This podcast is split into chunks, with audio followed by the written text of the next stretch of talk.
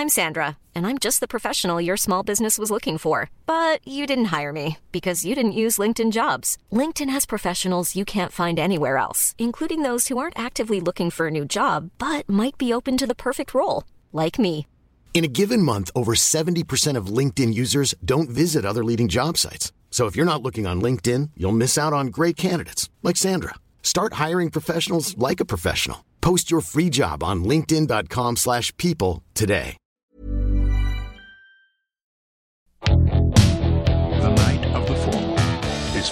Here.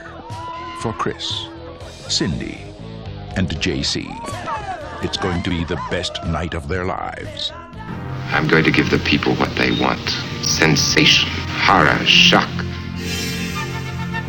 Send them out in the streets to tell their friends how wonderful it is to be scared to death.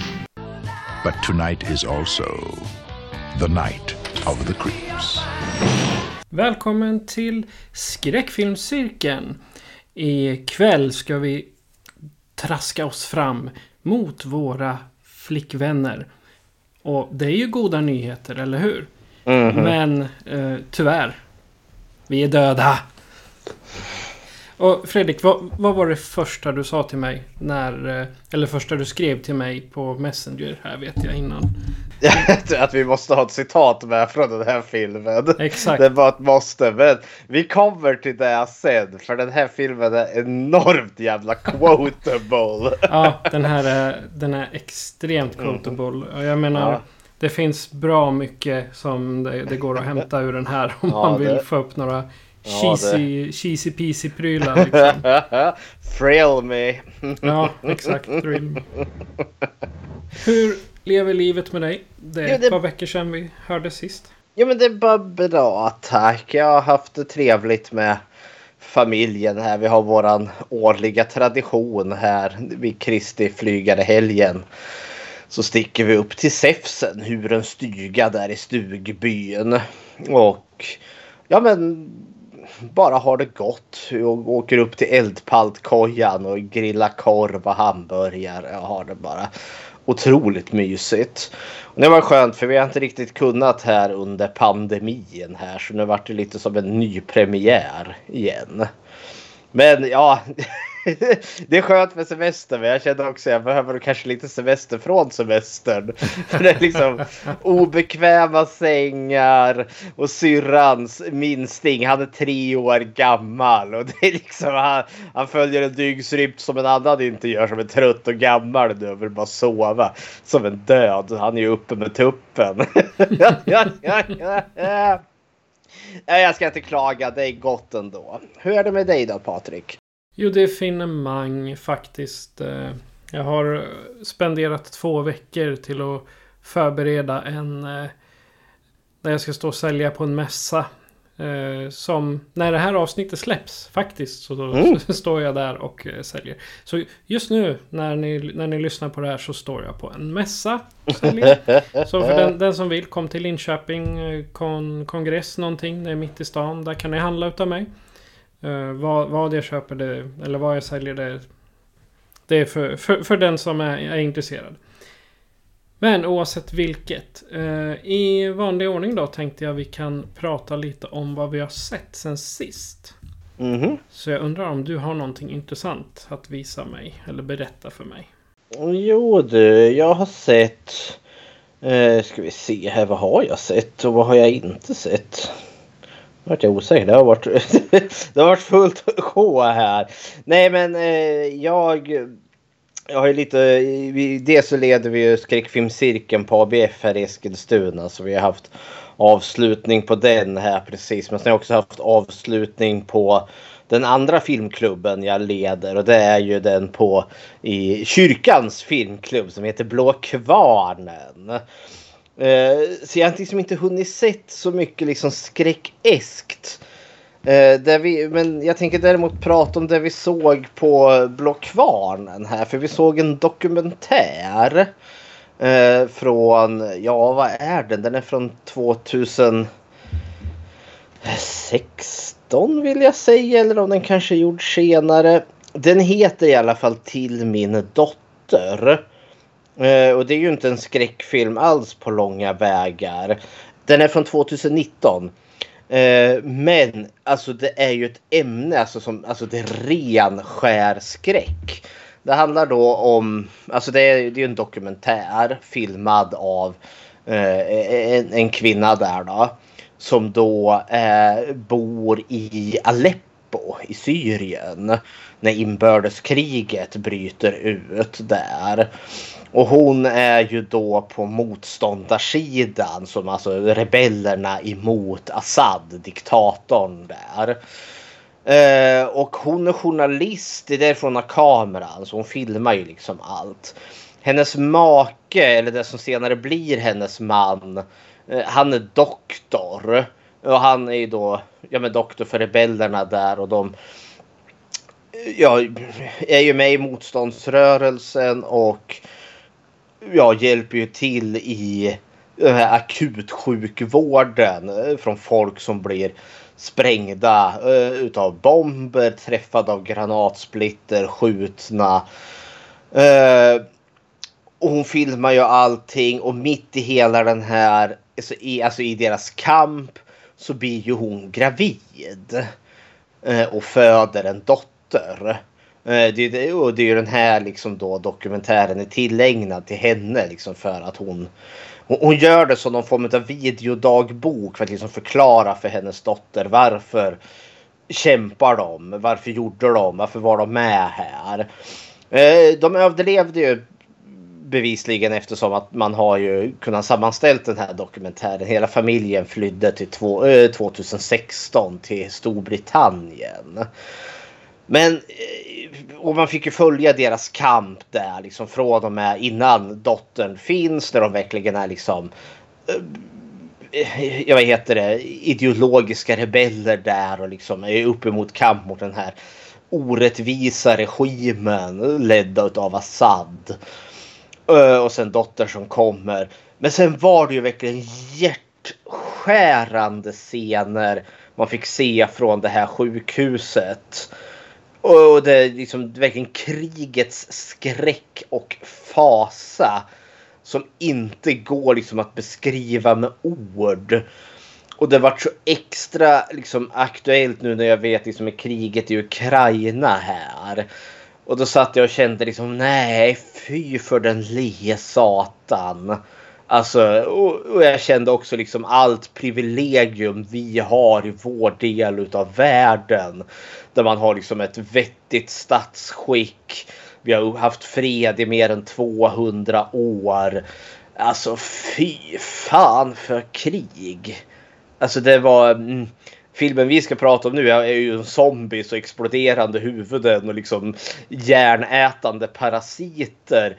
Alltså det är bara liksom kul och skoj. Liksom. Det är liksom fiktivt våld. Men där liksom, oh, det, det var en scen i den här till min dotter. Det är två pojkar som kommer in. Den ena måste vara 14, 15, den andra typ 11 kanske. De är verkligen täckta utav damm efter, efter att huset då har sprängts, alltså dammolnet. Som och de kommer in med deras yngsta bror som kanske är sju eller något sånt där. Och han är ju då liksom svårt, svårt skadad utav granatsplitter. Och han dör ju där på operationsbordet. Och hon filmar ju det här och frågar ju pojkarna vad som har hänt och man ser de här chockade traumatiserade barnen som liksom försöker förklara vad det är som har hänt. Brodern dör. Man ser de här barbrödernas liksom förtvivlan och sorg och pojken lindas in i en liksvepning. Sen kommer mamman och bara hämtar sin son och hon är ju, alltså hon är ju så förtvivlad i sin sorg.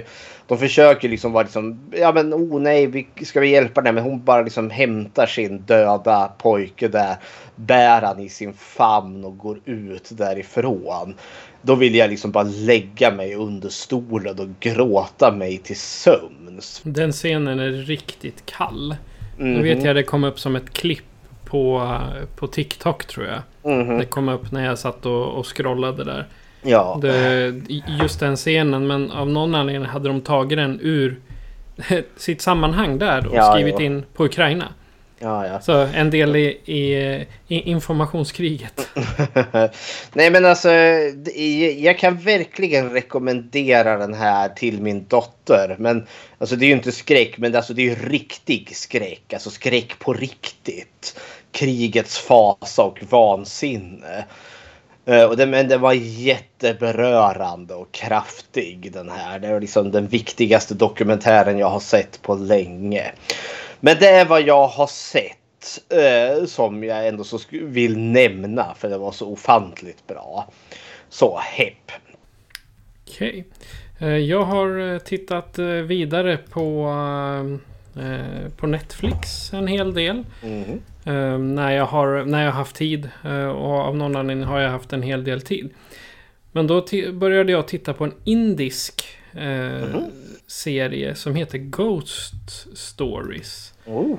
Går till. Men det är alltså spökhistorier från Indien. Som Mm. de har gjort. Eh, eller som de har dramatiserat och gjort små korta. Det är, det är som en antologifilm Mm. fast det är en serie. Och I jag- episodiska avsnitt då. Ja, Ghost Stories, det är, alltså, den är på, på hi- hindi. Som är Mhm. officiella språket där. Och den som finns... Eh, historierna, det är fyra historier. Mhm. Och en eh, heter Story 1. Ja. Det är ju... Alltså det här tror jag är lite som Urban, urban Legends. Alltså gamla, gamla berättelser. Och så för i, i första som jag har sett då handlar det om en dam eh, eller en sköterska som kommer hem till en dam. Och damen är lite konstig och hon säger att ja, men min son ska komma hit och hjälpa mig. Säger damen hela tiden. Och eh, problemet är att den här är väldigt ny. Så den som inte vill höra en eh, spoiler, eh, håll för öronen nu.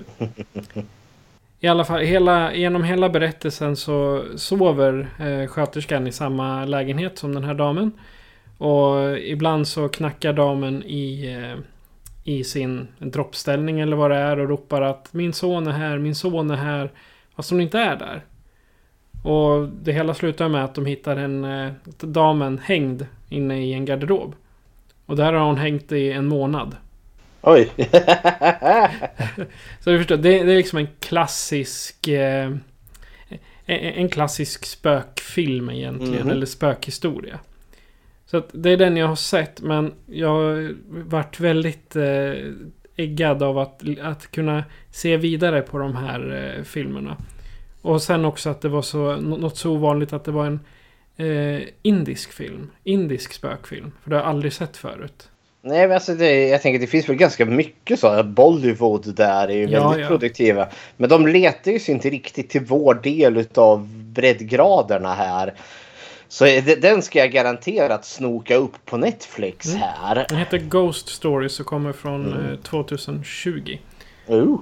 Ja, sak samma. Men det, det är vad jag har sett som är eh, värt att nämna i alla fall, tycker jag. Mhm.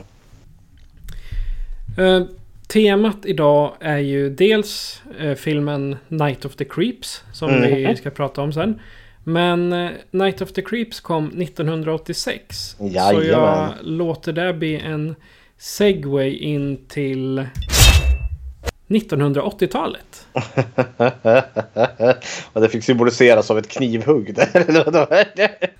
jag, jag tyckte det passade ganska bra. Ja, men det är liksom ett ganska stort ämne här som vi bara berör lite så här lite övergripande, lite allegoriskt här.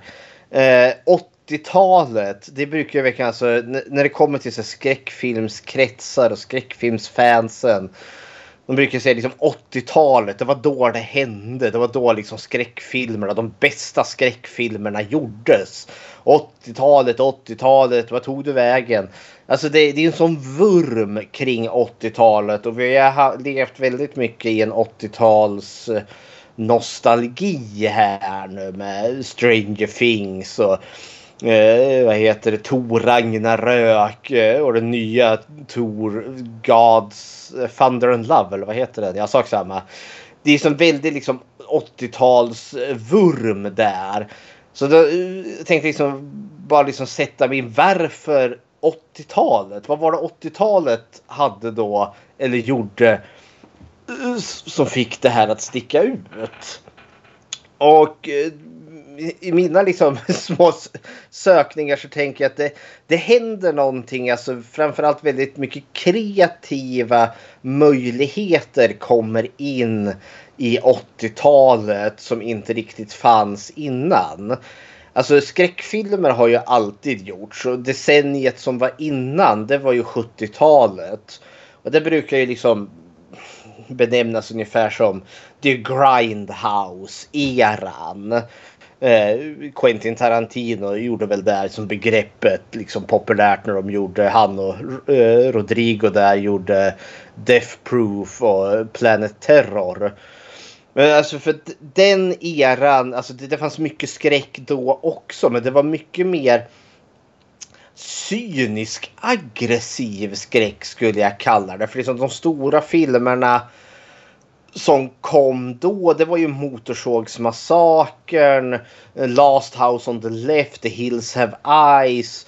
Och mycket de har är ju liksom det är mänskliga galningar, det är våldtäkter, det är ganska exploitativt, det är ganska cyniskt, det är ganska rått.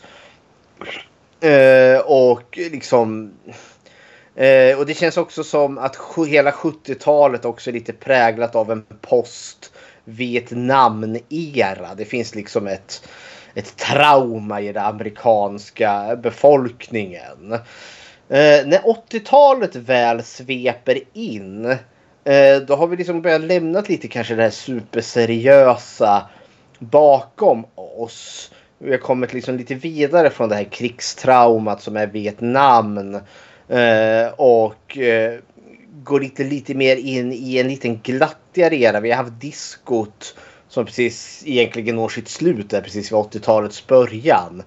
Men det är liksom, vi får glamrocken, pudelrockarna där. Vi, liksom, vi får lite passass, vi får ABBA och liksom färg och glitter och glamour kommer till. Men plus också att vi har en jäkla uppsving utav independent-filmer. Och här tänker jag nog säga att Halloween, John Carpenters, har spelat en jätteviktig roll. Den kom ju 1978 förvisso. Men den kostade ju i stort sett ingenting. En jätteliten budget. Spela in ofantliga mängder pengar. Det varit en sån enorm framgång. Vilket gjorde liksom eh, dels filmbolagen liksom. Vi gör en film för ingenting och tjäna pengar på det. Det låter jättebra.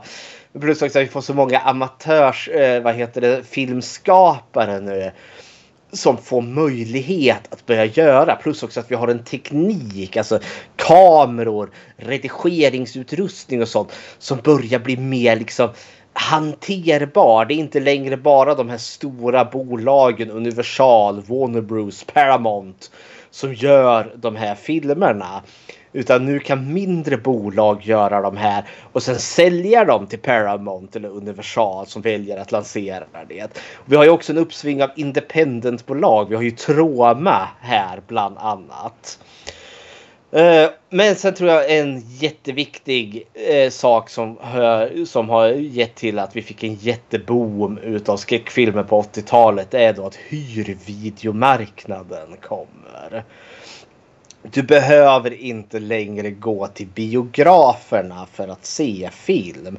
Och du behöver heller inte producera film för en biopublik. Vilket gör att du kan få ner kostnaderna ännu mer. Utan kan vi kan ha den här direkt till video. Och det tror jag påverkade jättemycket liksom skräckfilmsutbudet. Eh, och också att de här filmerna var verkligen rated R. Alltså den här censurkoden, Hayes-koden som fanns innan som begränsade vad man fick visa från 30-talet och framåt. Den hade ju börjat naggats i kanten ganska rejält redan på 60. Men på 80-talet då var det ju som bortblåst.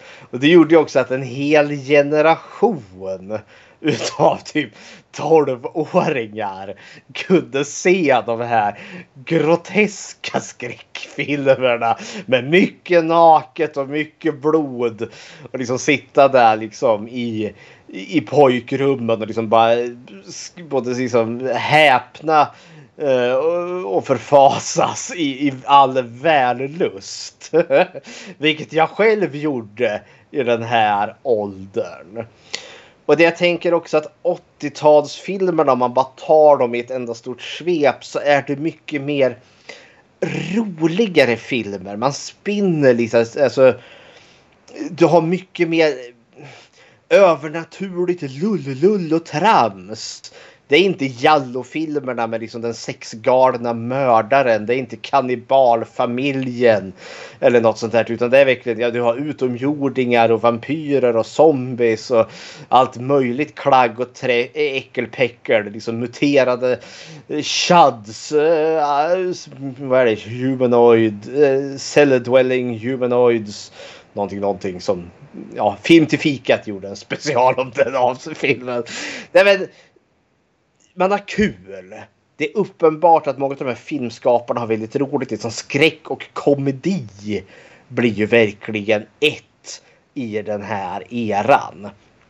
Uh, vi börjar ju ganska seriöst med den här ganska rejäla slasherfilmsvågen.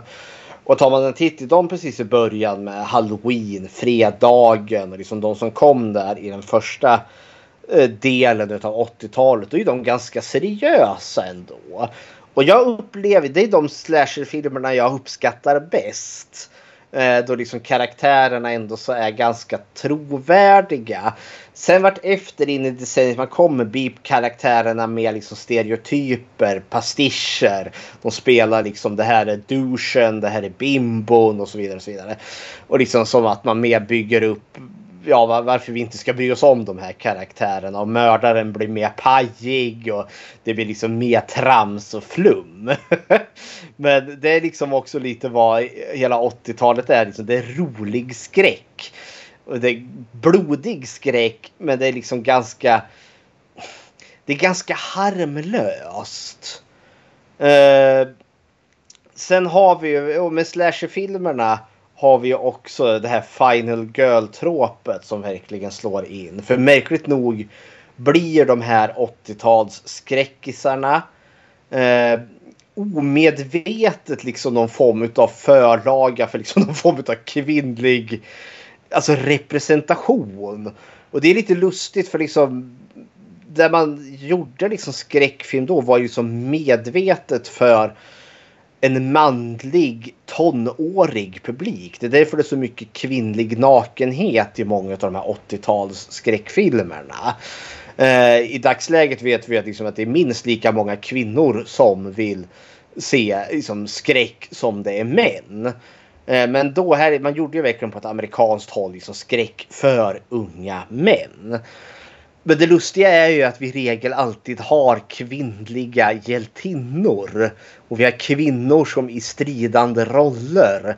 Och i huvudroll. Så skräckfilm vart ju märkligt nog liksom den här liksom kvinnliga förkämpen på något vis och vänster. Lite som en eh, föregångare till kvinnorättsrörelsen då? Ja, nej, men alltså i... i... Eller metoo. ja, kanske inte riktigt. Men alltså det gavs plötsligt en plattform. Vi fick väldigt många kvinnor i huvudroll. Om man nu jämför det med andra filmgenrer. Ta liksom hela actionfilmsvågen. Eller alla actionfilmer på 80-talet. Och försök liksom räkna upp hur många kvinnliga hjältinnor du har där i huvudroll. Nej, kvinnan där är alltså oftast mest reducerad till att bli kärleksintresset som måste räddas från skurken som kidnappar henne. Och är hon superhjälte så är hon supersexualiserad. Då tänker jag på ja. exempelvis eh, Sina, krigarprinsessan eller... Eller Catwoman. No. Eller ja, Catwoman. Barb Wire. Mm. Ja, nej men... Eh så där kommer ju verkligen att bli en grej. För man har ju forskat liksom. Det vart ju material för forskning utav det här sen. Jag vet att jag läste en, här, en fantastisk bok som heter Men, Women and Chainsaws. Män, kvinnor och motorsågar. Bland de absolut tidigaste böckerna som tog upp det som en avhandling här då, som börjar belysa det. Jag tror det är till och med den boken som benämner det här begreppet The Final Girl. Nu kommer jag inte ihåg vad författaren heter där, men det var en awesome bok. Eh, specialeffekterna som sagt. Eh, det har ju liksom gått framåt så att vi har blivit bättre med specialeffektsteknik. Stan Winstons företag kommer in där de som gör Terminator bland annat. Och med silikon och liksom med nya moldingprocesser så blir det väldigt enklare att göra billigt liksom specialeffektsmaterial. Eh, filmen vi kommer prata om sen, Night of the Creeps, är ju ett prime exempel för det är en ganska lågbudgetfilm. Men mm, mums vad mycket klafsiga praktiska effekter det finns i den här filmen. Och jag tror lite om att det var lite charmen med de här. Eh, vi har ju också verkligen den här body horror. Kommer ju från 80-tal, liksom kroppen som är i någon form av äcklig förändring. Eh, och det har ju också liksom verkligen sina seriösa undertoner. Man har ju mycket så här i efterhand i filmvetenskap kopplat samman den här 80-talets body horror-våg med aids-katastrofen. Eh, då, ja, men då aids uppdagas och man gjorde så tydlig eh, koppling mellan aids och homosexualitet. Och då är ju frågan eh, efter eh, coronapandemin här nu då. Vad ska det bli för filmer med en tydlig koppling till det? Ja, jag kan tänka mig att det blir mycket mer konspiratoriskt. För det känns som att det är det som har konspiratorisk och apokalyptisk. det jag kan tänka mig. Ja, och lite så här kritiskt till... Ja, kritiskt. Konspiratoriskt, ja. ja. Mm. Ja, kära någon. Sen har vi ju en jättegigant. Vi är ju inne på honom det här året. Det är ju Stephen King. Han, eh, han har ju också liksom sin gigantiska uppgång. Och det är framförallt, jag menar hans böcker, Carrie kom ju redan 74. Men den första filmatiseringen var ju också Carrie. Brian De Palma tror jag det är. 78 där. Och lilla Drew Barrymore. Nej, inte Drew Barrymore. Förlåt, det var fel Nej. film. Eh, nu var jag inne på Firestarter. ja, nej men filmerna bara avlöser ju varandra här. Liksom, man kan ju inte kasta en sten i någon riktning utan att träffa Stephen King på ett eller annat sätt. Och något som vi också har här då det är ju såklart vi får en videovåldsdebatt. Åh, think about the children här. Den har vi pratat om i mm. någonstans bland de första 30 avsnitten tror jag vi hade videovåldsdebatten. Ja. Det var när vi pratade om eh, den ja, ursprungliga Motorsågsmassakern. Det var ett program som var, ja, det avsnittet var tre timmar och 15 minuter långt. Jag vet, vi, det var mycket att diskutera där och jag tror faktiskt att det var hyfsat eh, lärorikt också. Ja, ja men det var ett av mina favoritavsnitt där då. Nej men liksom 80-talet har mycket att komma med. Det verkar liksom som att det var en glattigare tid. Men om man nu ska vara brutalt ärlig när jag har gått tillbaka och tittat på många av de här filmerna som gjordes på 80-talet. Oh, vad, alltså, det finns en väldigt jobbig sexism och det finns en jävligt jobbig homofobi i en hel del av de här filmerna. Mm. men det är också därför att ja, det var mer okej, okay, men det är också liksom i det blir ju någon brytpunkt här i 80-talet känner jag liksom dels också med aidsen som kom där och vart en stor grej som också eleverade hbtq-grupperna att liksom få en plattform att liksom bli det vart ju en stor pratsak om det här. Man vart synlig och många fick sympati. Men samtidigt har vi också Ronald Reagan som president här under majoriteten av 80-talet.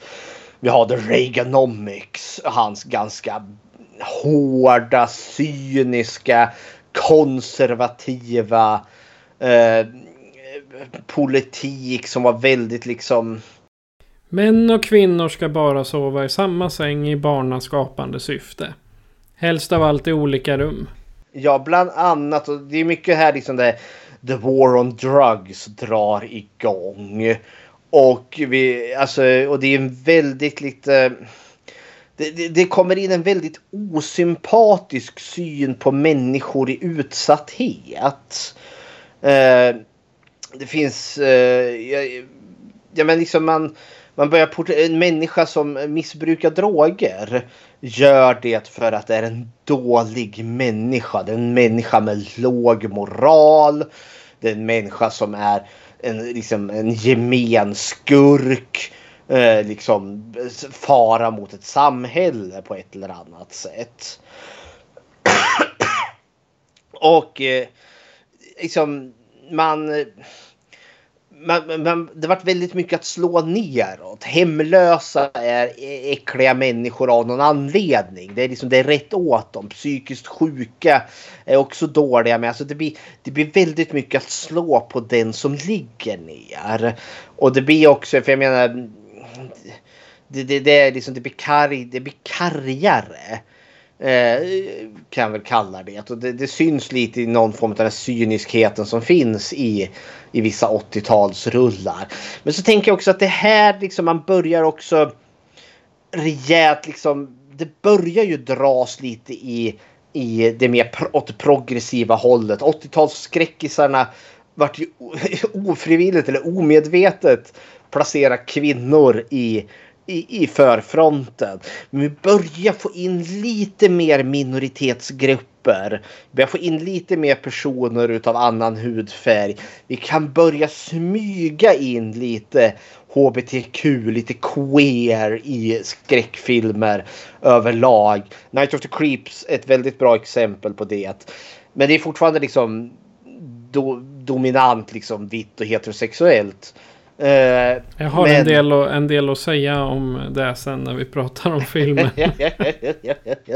Nej, men, eh, och, men det börjar här. Och det är också för att, liksom att filmvärlden har blivit lite mer mognare eller lite mer öppnare. Och det är lite att Hollywood är liksom lite mer det, det, det, är inte så enhetligt. Vi har ju många liksom fi, filmbolag här nu som gör ganska trashiga men fantastiska filmer. Men är det inte så att det har varit eh, generationsskifte där också? Det Från också de här gamla gubbarna som gjorde eh, män och kvinnor och det är männen som är bra och kvinnorna ska stå och laga mat till att det kom folk som eh, levde under, eh, eller växte upp under hippieran och arbetarrörelsen och kvinnorörelsen och... Ja, för, för hippiegenerationens barn är ju de som kommer på 80-talet. Liksom, vi har ju liksom haft, eh, precis som du säger, hippiegeneration. Vi har haft den sexuella frigörelsen. Vi har liksom haft det som har gjort upp lite med, med dåtidens etablissemang. Och jag tänker de filmer som vi har haft innan. Som var så väldigt hårt hållna utav censuren. Vad man fick visa och inte visa. Det är ju fullständigt slängt bakom ryggen nu. Nu är det ju verkligen blod och naket i galor. Herregud.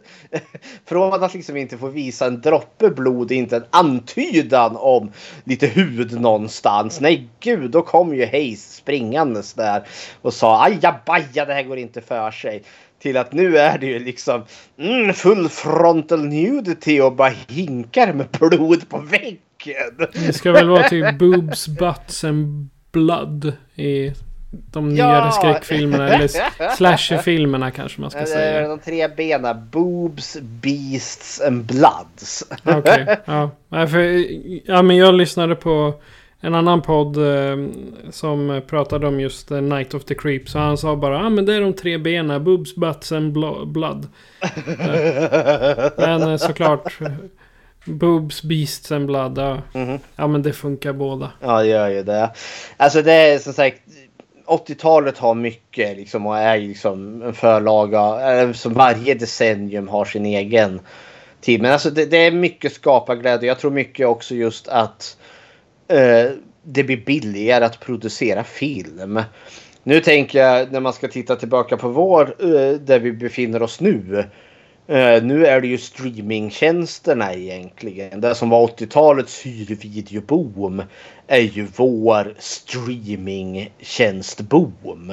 Om man ska kalla det så. Det som har liksom ändrat spelreglerna och hur man tittar på film. Helt enkelt. Men så ska vi ge, alltså 80-talet. God damn vilken jävla maskin det är att producera franchises. Herre min Göstanes. och jag, jag, har gjort en liten lista här som inte ens är heltäckande. Eh, men då tänkte jag liksom dels har vi alla franchise med liksom sina mängder med uppföljare med serietidningar, böcker, spel, herre min och sen har vi bara också de här stand-alone filmerna som har gått och blivit kultklassiker eller klassiker av en anledning. Och jag kan vi börja med de här stand-alone filmerna. Eh, och då har vi ju, vi börjar ju med en smäll och det är ju då The Shining. Stanley Kubricks eh, filmatisering av Kings eh, bok med samma namn. Vilket är någon som vi kommer att återkomma till här framöver. Och det är också så lustigt för den är ju verkligen av sin samtid. Alltså det gick inte alls bra för den här filmen. Jag gick så nej. Kritikerna hade inte mycket övers till Stanley Kubricks The Shining. Men den, eh, alltså, den visualiserar allt för mycket den psykiska ohälsan hos honom. Och det fanns inte på den tiden en given att ja, men han är deprimerad, han är manodepressiv. Det fanns inte då, utan då var det att du var frisk i huvudet eller så hamnade du på mentalsjukhus. Men det är det som är så lustigt, för det är nu liksom bärs ju liksom The Shining upp som liksom ett stillbildande mästerverk och liksom Gud hjälpe den som ifrågasätter det. Och så läser man dåtidens recensioner som jaha, nej, har de sett samma film eller vad händer? Sen har vi andra filmer som The Thing, John Carpenters fantastiska slaskfest. Eh, vi har en amerikansk varulv i London. Vi har The Fog utav John Carpenter. Eh, vi har Reanimator. Eh, den fantastiska splattriga zombiefilmen där. Vi har Videodroom som vi har gjort här i, i podden. Vi har gjort They Live, också John Carpenter. Eh, Prince of Darkness, också John Carpenter. Fright Night, eh, som kommer att komma. Inte John Carpenter. Inte John Carpenter, men som kommer att komma här framöver. Eh, Lost Boys kommer också att komma framöver. The Fly med remaken där från 86 som vi har avhandlat här. The Fly originalet är faktiskt det mest lyssnade avsnittet just nu. Göstanes, det var inte dåligt. Nej. Folk måste gilla Vincent Price. Ja, självklart. Vem gör inte det? ja, det... Nej, men, och The Fly, den är ju verkligen alltså peak det här body horror. Uh, som den här allegorin för aids blir ju verkligen tydlig i den filmen. Men det här är ju som bara stand-alone filmer. Och då tar vi alla franchises då med uppföljare till sig. Vi kan ju börja med de som är lite mindre, som inte har så många uppföljare till sig. Men då har vi ju Scanners, Cronenberg där igen. Uh, vi har Sleepaway Camp. Det är väl fyra filmer i dagsläget. Scanners tror jag har tre. Ja, Sleepaway Camp, en väldigt tidig eh, transfilm. Ja, till råga på allt. Poltergeist som vi har gjort här. Det vart väl fem filmer är det väl allt som allt. Nej, fyra. Evil Dead. Eh, det är en av de större men det är inte så många filmer till den. Det är väl fyra... Surprise motherfucker! Det är väl fyra filmer och sen tv-serien här. Ash vs Evil Dead. Pumpkinhead. Som jag också tror är fyra filmer i dagsläget. Sen har vi de här riktigt stora med, med enorma mängder filmer. Vi har ju The Howling. Som jag tror är vårt andra avsnitt va? Varulvsavsnittet. Andra eller tredje? Det var andra och sen på så fick du eh, eh Howling 3 utav mig på julen 2019. Ja, det var horribelt. det är väl kanske den franchise som inte har gått bäst för. Det finns väl typ tio filmer i dagsläget och det är liksom bara rakt ner i soptunnan kvalitetsmässigt. Ja, ja vi, vi har bara sett eh, två tror jag. Ja. Här. Men vi lär väl ta dem också till slut. Ja, förr eller senare. Film nummer två är väldigt rolig för den är så, dålig så den är bra. Christopher Lee är med i den filmen och lider. Det är, väl, det är väl typ det som gör den bra då. ja. Sen har vi ju kanske en av dina favoriter och det är Children of the Corn. Kommer ju här eh, och har sig en hel uppsjö av filmer. Det är väl också så här Jag tror det är åt, minst tio, tio filmer tror jag det är nu. Jag tror det. Men det, det är också så här kvalitetsmässigt har inte den här serien hållit liksom så jättehög budget och standard. Och det har varit jättemycket direkt till DVD eller något sånt där. Efter film nummer två så går det bara ut för. Men Ja. eh, alltså Children of the Corn är ju... Den är baserad på en kanske ett A4 sidor lång novell. Knappt Ja, ett det- A4. Jag, jag har faktiskt den no novellsamlingen den kom med i. Och den är kanske Ja. ett A4 lång den novellen. Och det har de klämt ut nio filmer ur. Det är inte en lång berättelse. Nej, den är väldigt kort. Sen har vi de så här riktiga heavy hitters. Vi har ju Onda Dockan kommer ju här. Den kommer visserligen lite senare, 88. Men den franchisen håller ju på än idag. Vi har Hellraiser. Eh, Det är också så ny på gång.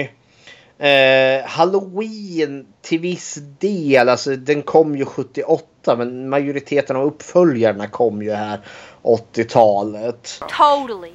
Eh, och sen har vi ju fredagen den 13. Majoriteten av de filmerna är ju också eh, alla 80-tal. Och sen tror jag vi har den största kanske påverkan i liksom 80-tal och skräck och det är ju då Terrorn på Elm Street med Freddy Krueger. Eh, och jag tänker också att här, bara när vi tar franchisen, alltså uppföljarna. Alltså det är också något som hör 80-talet till hur man verkligen gör uppföljare till någon form av konstform. Alltså det är inte så att det inte har funnits uppföljare innan. Men liksom i, verkligen att skapa en franchise var lite främmande innan. Visst, det finns ju så Sherlock Holmes-filmer och vi har ju de här universal monsterfilmerna som hänger ihop. Alfred Hitchcock. Alfred Hitchcock, men de är ganska fristående. Men för det här vart ju verkligen, det vart en grej. Jag menar fan fredagen den 13 filmerna, de gjordes nästan en per år. Och detsamma med terrorn på Elm Street där. Så det vart liksom någonting som vart en del i the public eh, mind på något vis och vänster. Och det hände väldigt mycket alla 80-tal. Det känns lite som att man då satt och väntade på Ja men nu kommer Halloween 3. Mhm. Precis som om man satt och väntade på Nu kommer The Walking Dead säsong 3. Idag känns det ju verkligen som att de... Alltså nu, nu håller ju de gamla franchiserna på att komma tillbaka just det här året. Vi bara drunknar ju i dem. Eh, men nu känns det liksom som du säger. Vi har ju... Nu är det i serieformat istället. Walking Dead, American Horror Story och så vidare och så vidare. Eh, men ja, det är fantastiskt hur många som kommer här. Något som slog mig när jag försökte kolla franchises. Det var en som nästan lyste med sin frånvaro. Det var Motorsågsmassakern. Det kommer bara en. Och det är film nummer två. Ja just det. Re resten hostar de upp på 90-talet. Ja, 90 och 2000 där kommer de. Så det känns också lite så, jaha, okej. Ja. Ja men någon liten form av sammanfattning utav 80-talet och liksom dess påverkan. Och det här är ju liksom väldigt mycket vad jag har plockat från diverse olika artiklar här och där. Men liksom och det här är bara skrapning på ytan, absolut ingen djupdykning. Men liksom, ska man sammanfatta det så tror jag liksom verkligen att det är det vart lättare att göra film här. Och filmvärlden förändrades markant just med hyrvideobutikerna.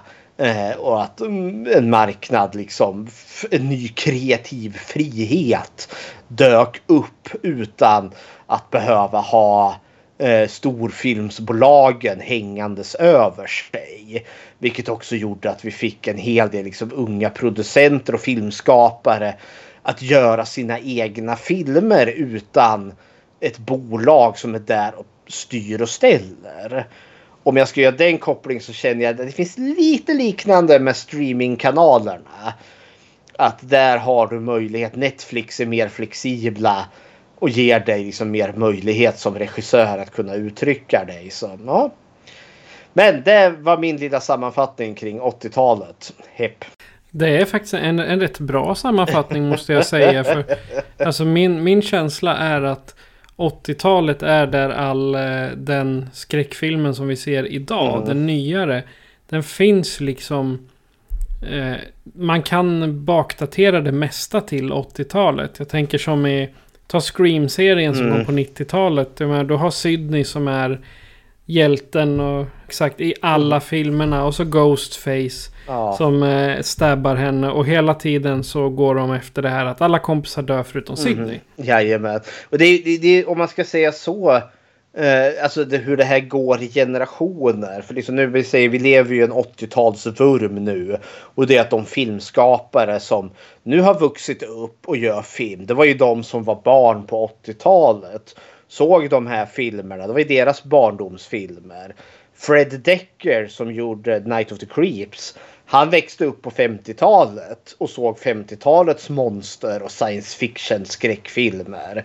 Som, alltså det, och det lyser ju igenom i Night of the Creeps. Alltså den är ju genomskiten utav liksom 50-tals nostalgi. Och sen nu är, vi, är filmerna genomskitna med 80-tals nostalgi. Så det är jätteroligt. För egentligen både du och jag är ju, alltså vi är väl, jag är ju född 82 och du är född 86 va?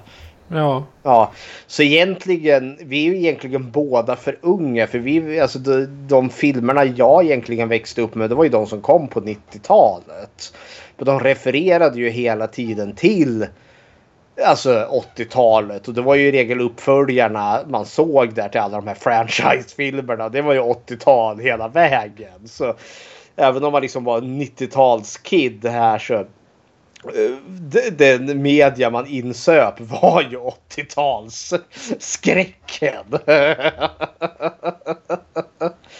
ja, eh, 90-talet det var ju då skräckfilmsbranschen eller bara took a nosedive. Det var ju inte... Alltså själva skräck, skräcken försvann på 90-talet till fördel för de här nästan tillbaka till Elm Street. Att uh, mördaren drog en one-liner och satte mm. kniven i, i bröstet på någon. Typ. Det är ju vad Ghostface gör. Mm. Drar en one-liner, slaff. Mm. Ja, det, nej men alltså det... Mm. Nej men 80-talet det var liksom rent skräckfilmsmässigt ett väldigt intressant decennium. Uh, inte utan sina problem men det känns som att så mycket får sin start där. Eh, liksom till de skräckfilmer som vi lever och hyllas med idag. Så hepp eller hepp. Då så. Men eh, utan vidare kommentarer då tänkte jag att vi svänger in på filmen som heter Night of the Creeps från 1986. Och här kommer en trailer. Is finally here. For Chris, Cindy and JC. It's going to be the best night of their lives. But tonight is also The Night of the Creeps. From a world unknown comes a nightmare unimagined. Ah, First, they are under you, around you,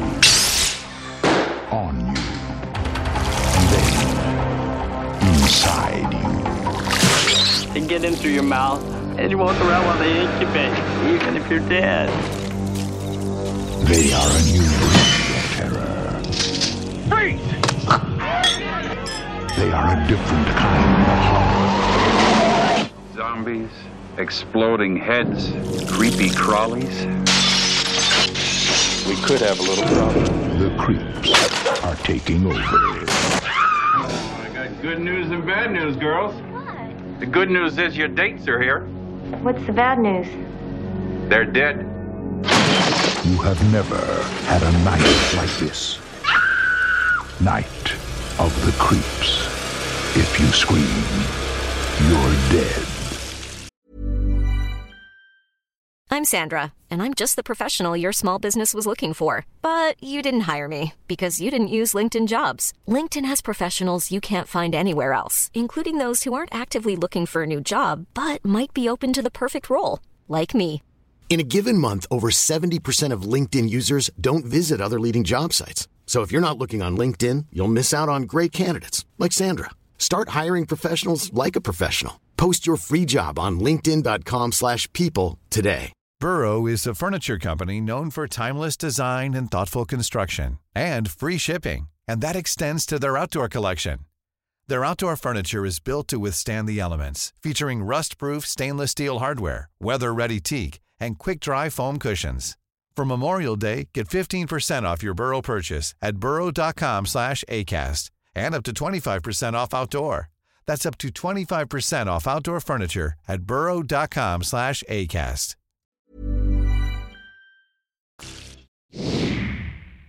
När ett utomjordiskt experiment går snett kraschar det till jorden 1959 och infekterar en ung collegestudent.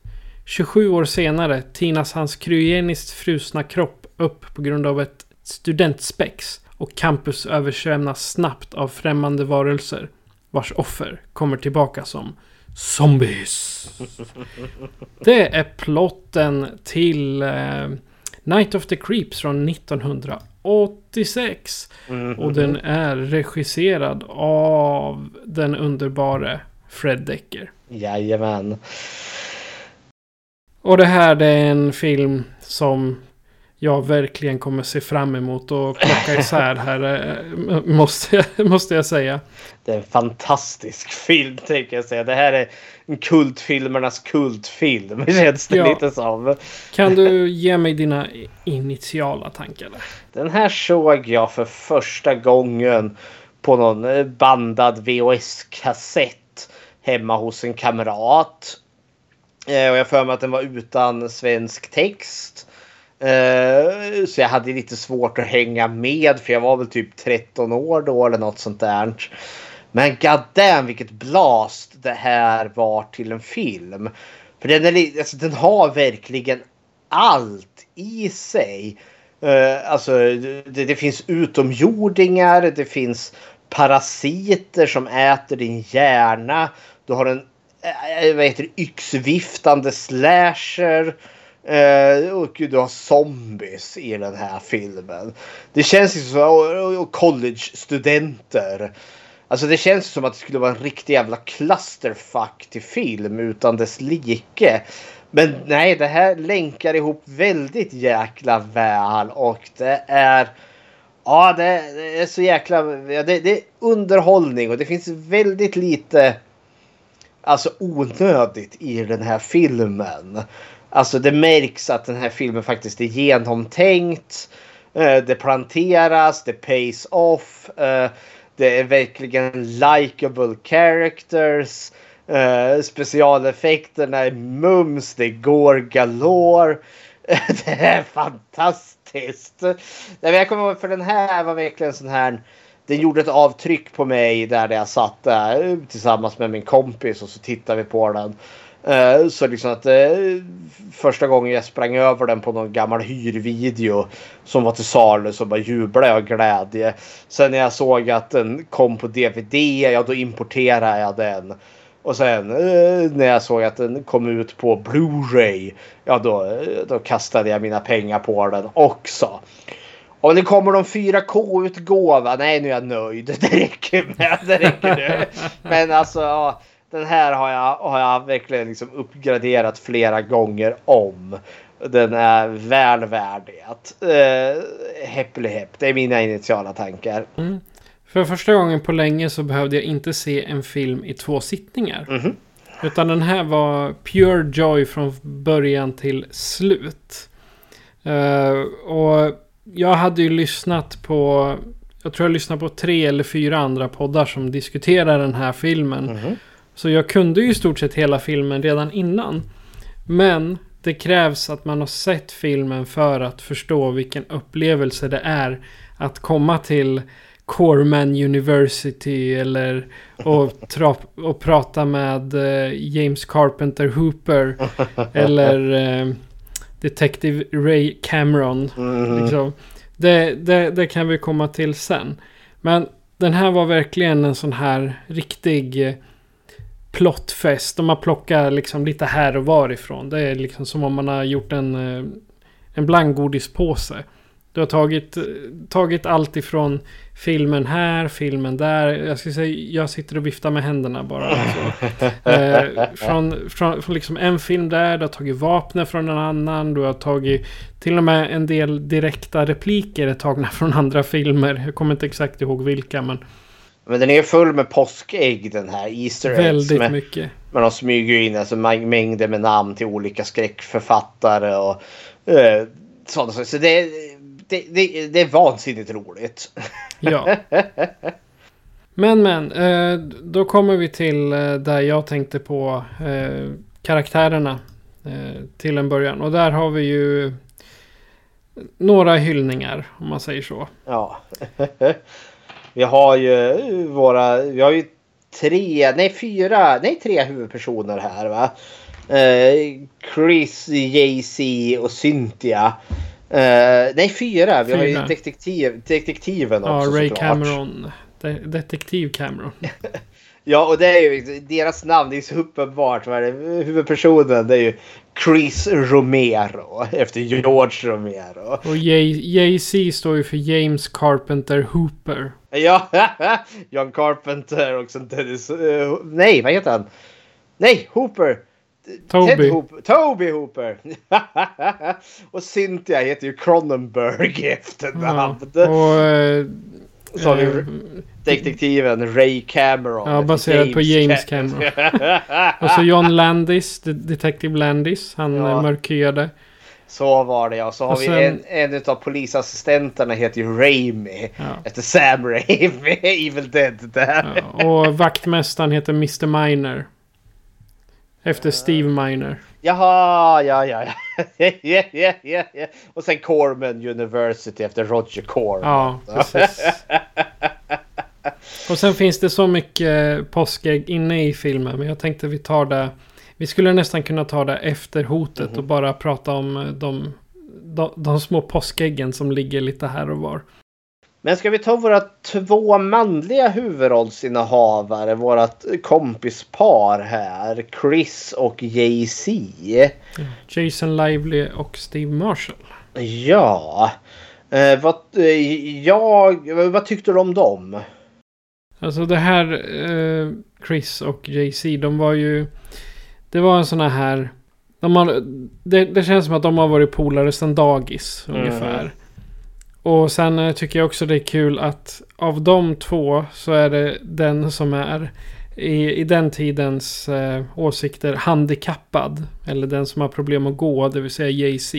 Han är den som är mer rätt fram än Chris som liksom är eh, quarterback och i fot- Ja. fotbollslaget. Men Jag han ska han vara riktigt- tuff. Men Jag vet inte om man riktigt är det. det. Känns, båda är ju riktigt såhär doofus-karaktärer. De är lite mer, de är lite mer på dorkskalan. Alltså de är, de är inte direkt regelrätta nördar. Men det är inte liksom fotbollskillarna heller. det är inte skolans populäraste. Nej, det är ju... Vi får ju se Delta-gänget där. Sen där har du ju The Fraternity Brothers. Så de är ju lite mer eh, Chad, Brad och liksom de är ju lite mer stöddiga jävlar. Där har du lite mer fotbollskillarna känner jag. Men sen är det också just det att de verkligen gör ju en grej att han Jay-Z faktiskt är handikappad. Han går, han, kan, eh, han måste gå med kryckor. Och jag vet inte om det tolkar liksom att han kanske har, om han är helt förlamad i undersidan, alltså han inte kan använda sina fötter alls eller ben alls. Han kan använda benen men inte fullt ut.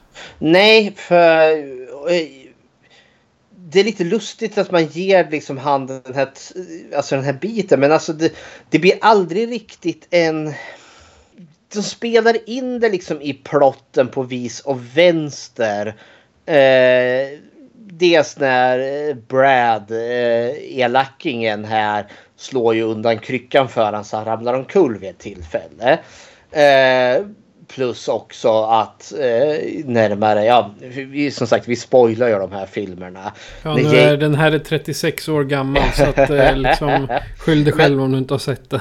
Ja, det, det är kanske inte det mest naturliga utav filmer heller, men Eh, för den här är ju lite av en sån här då, eller ja, doldis är den inte riktigt heller, för det är många som har pratat om den, men ja, den är väl värd att se. Men eh, som sagt, vi spoilar. Jay-Z överlever ju inte. Han är ju den utav det här kompisgänget som dör. Eh, och det är ju det är en väldigt rolig film. Men hans, den scenen eh, som leder upp till när han dör, för han lämnar ju efter sig ett röstmeddelande. Eh, och det är en jäkligt allvarlig scen som jag blir lite rörd av. För den är, för han blir ju smittad av parasiterna här. Eh, och det här säger han ju, då kommer det ju in det här med att han med att han är förlamad. För då säger han ju det. I walked. Han kunde gå. Eh, faktiskt utan sina kryckor. Men det är ju liksom precis när han är döendes på grund av de här jävla parasiterna. Då är det som spelar in. Annars spelar det inte in för de här Chris och Jay-Z. De har ju verkligen en väldigt fin relation tillsammans. Och det slog mig lite här nu. Jag vet inte. Det var absolut inte medvetet. För förra filmen vi pratade om det var ju Christine. Där hade vi också fokus liksom två, eh, två unga män som är vänner med varandra. Där, där dock där den ena blir eh, vansinnig besatt av den här onda bilen. Uh, här återigen så får vi se återigen så ung manlig vänskap på ett väldigt trevligt sätt. Som jag uppskattar det. Att, uh, uh, jag vet inte, det är inte så jag, upplever att jag kanske är lite svältfödd på det här. Framförallt kanske inte just på alla 80-tal. Men jag tycker har men väl- eh, alltså på 80-talet om män var för eh, kompis mot varandra då kunde ju det tolkas som att de var homosexuella. Ja. Och det är ju som... Här- nu hoppar jag lite framåt men Delta-gänget är ju Mm. ett väldigt bra exempel där. Ja, de är nog i garderoben, några av dem. Eller så är de inte i garderoben när de är själva inne i deras fraternity. Ja, för där har du ju väldigt mycket med de här stöddiga liksom machomännen som är liksom bro! Liksom bara brölar och vrålar och sen liksom eh, ska det, ska jävlar var de ska eh, lägra tjejer här sen och det är verkligen liksom ho, ho, ho, öl, öl, öl, brudar, brudar, brudar. Och det är liksom det, är- det är en mer eh, inte vet jag, en ganska grabbig eh, bild. Medan här Chris och Jay-Z, de vill ju också, alltså jag menar hela hela Chris eh, liksom stora eh, det är ju att han är jätteförälskad i hon Cynthia där. Eh, och eh, hur han vill, liksom, vill ju bli ihop med henne. Men de, de målas ju också liksom fram som liksom, det, det, det finns något mer känsla. Alltså det, det, det är killar som inte helt är främmande för just eh, att vara lite känslig. Precis som Christine också hade det. Att Liksom det, det, det är män som faktiskt får liksom vara mer än att vara den här jävla douchebro. Eh, och jag gillar det. Jag gillar verkligen den här vänskapen som finns. Eh, och ja, ja men det, det är likable karaktärer. Eh, ska vi gå in mer på Chris då som är våran huvudperson av de här två? Ja, alltså Chris är ju en... Vad jag skulle säga så är han en hopplös romantiker. Ja, gud ja. Eh, han är väldigt kärlekskrank. Eh, han har varit ensam väldigt länge. Det märks på honom. Och sen framför allt. Varför har de castat eh, Dennis ifrån eh, Kalles Kaviar? Eller Dennis. Kalle från Kalles Kaviar, så heter det. Va- varför har de castat honom till att spela i en skräckfilm? Ja, men han- det är ju liksom, han har ett litet goofy utseende. Alltså, han känns som att han mer skulle passa i någon sån här eh, Animal House-film. Alltså, det, är, det är ju en komedi det här. En skräckkomedi. Men han har ett vänligt och trevligt utseende. Och så är han den här kärlekskranka unga mannen som är alldeles för jävla tafatt för att lyckas liksom våga gå fram till hon Cynthia där. Han måste liksom göra det genom eh, sin kompis där, Jay-Z som får liksom bli den som bär hans fackla där. Eh, men sen, ja.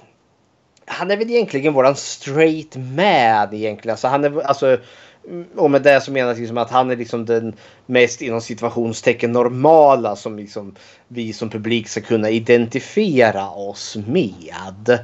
Eh, eh, annars har han inte så jättemycket som sticker ut egentligen. Eh, han får ju bli onekligen mer liksom aktiv närmare slutet där då när zombierna dyker upp där vid tjejernas eh, hus där och ställer till det. Att, eh, med hagelgeväret där och börjar han blåsa skallen utav zombies där så det härliga till. Nej, men jag gillar också för han är liksom lagom liksom handlingskraftig när det så behövs. Uh, Jay-Z, hans kompis där. Han tycker jag är väldigt intressant för det är en väldigt queer-kodad karaktär. Eller han går att queer-koda väldigt, väldigt väl. Eh, och med det då betyder det liksom att filmen gör inget direkt uttalande om Jay-Z's sexualitet. Eller liksom hur han eh, då liksom ser i sin relation till Chris. Men det går väldigt mycket liksom att tolka in att det finns en sån. För han, den tropen han, den karaktären har är något som gärna finns med i, i, i romantiska komedier. Eller sitcoms och liknande. Det som brukar kallas för the gay best friend. Den, eh, den gay bästa vännen. Eh, allt som oftast är ju det då i förhållande till en kvinnlig karaktär. En kvinnlig heterosexuell karaktär har en manlig homosexuell bästa vän. Eh, den karaktären är väldigt involverad i den andra personens romantiska intresse och vill verkligen liksom göra allt för att hjälpa den här personen att eh, förverkliga den här romantiska intresset.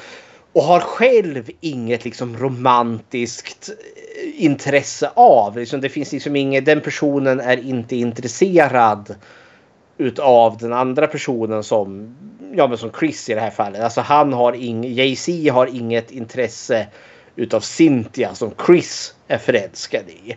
Men det ligger väldigt mycket Jay-Z's intresse att Chris ska bli ihop med Cynthia. För hans eh, lycka är väldigt viktig för honom. Och det säger han rent ut i en dialog. Som jag tycker är också lite lustig för det är så kul att liksom höra två manliga karaktärer prata så. För han, han Chris lycka är viktig för honom. Därför vill han att det ska gå bra.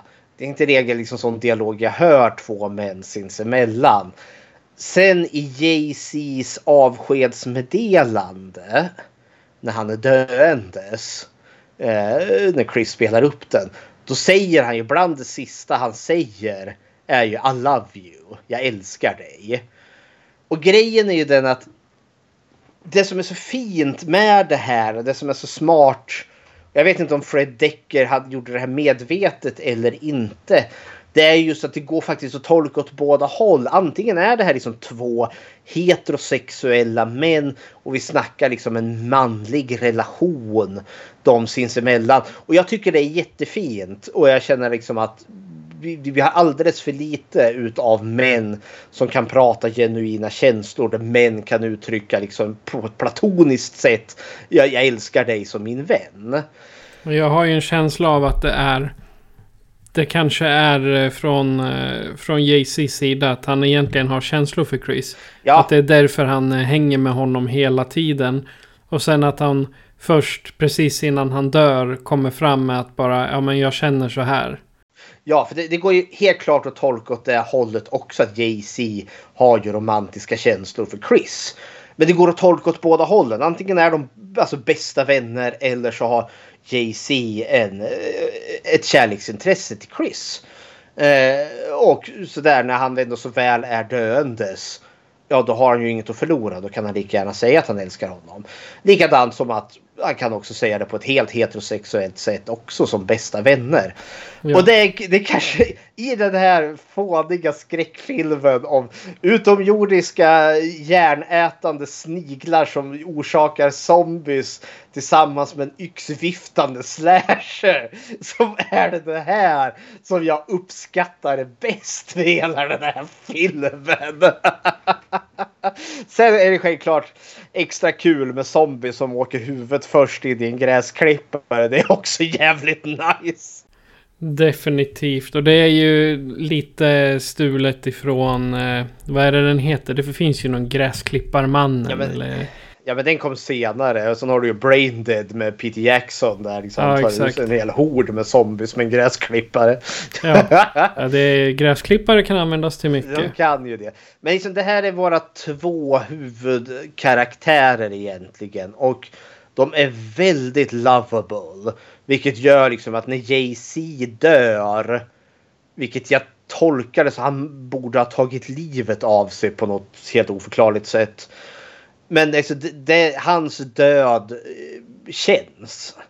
Eh, vilket är positivt. För jag är, jag är helt för Alltså den här tropen liksom att jag vill ha karaktärer jag kan bry mig om, jag kan känna med. Jag har aldrig varit förtjust i det här att göra karaktärer som är så osympatiska så att jag vill se dem dö. För det gör filmen miserabel att se. Ahem, ahem. 2009 nyinspelning av fredagen den 13. Men ja, hepp. Ska vi gå över till Cynthia, våran kvinnliga huvudroll?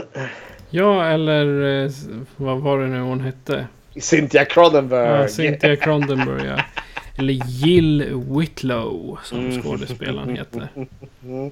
Ja, det... Men här är det tyvärr alltså att eh, hon är en eh, sån här klassisk 70-tals kvinnlig eh, skådespelerska som hela filmen i stort sett står bakom killarna. Ja, det är, det, det, onekligen. Männen, de här två vännerna, Chris och Jay-Z, tar upp majoriteten ja. utav screen-timen. Men hon är tillräckligt... Hon får tillräckligt mycket att göra för att ändå så sticka ut, tycker jag. Ja, ja, definitivt. Men jag, jag tänkte mer att hon hela tiden hon hamnar bakom, eh, nu höll jag på att säga Chad, men han heter mm. väl Brad? Brad, ja. ja. Hon hamnar ju bakom honom för att han liksom tar över. Hey babe, uh, these dorks. Uh. Han står där framme med sin uh, giftiga manlighet. Mm -hmm. Och hon själv då liksom, ja men sluta Brad. Sen tar han henne runt axlarna och drar in henne i bilen och sen... Ja. Och sen säger hon inte så mycket mer, men det är först när man börjar gå mot slutet och hon inser att ja, men jag måste slåss för mitt liv. Det är, ja. då, då det, det, är då hon hugger tag i sin brand... brand vad heter det? Kastare. Flame, flame, ja, eldkastare heter det. uh, och liksom bränner zombies på löpande ja, band. Hon, har, hon är lite attityd, hon är lite kaxig här och hon dumpar ju Brad ändå och ger han långfingret där. Men hon har ju varit lite sprunget i, i, i skuggan av honom där som är the fraternity leader, alltså ledaren över det här, vad heter de, Delta Sigma eller Delta Epsilon. Det är ju student, studenthem tror jag man skulle kalla ja, det på svenska. Jag har aldrig riktigt, eller Beta Epsilon, så heter det. Deras jävla fraternity. Jag har aldrig riktigt blivit klok på de där jävla fraternity-husen är. Men det är väl ungefär som vår motsvarighet till nationer antar jag. Det finns, och det finns ja. möjlighet att söka bidrag och lite ekonomiskt stöd och sådana saker genom dem. Ja, men det är ju den eh, eliten utav alla som kommer med ja. i college som hamnar i sådana. I alla fall mm. på film. Jag vet inte hur det är i verkligheten. Ja, men jag ska men... säga det kan ju finnas någon korrelation där ju som att det är kanske dåtiden, eller man det, det, kostar ju pengar att gå i college i Amerika. Det är ju inte tillgängligt på samma sätt som det är här.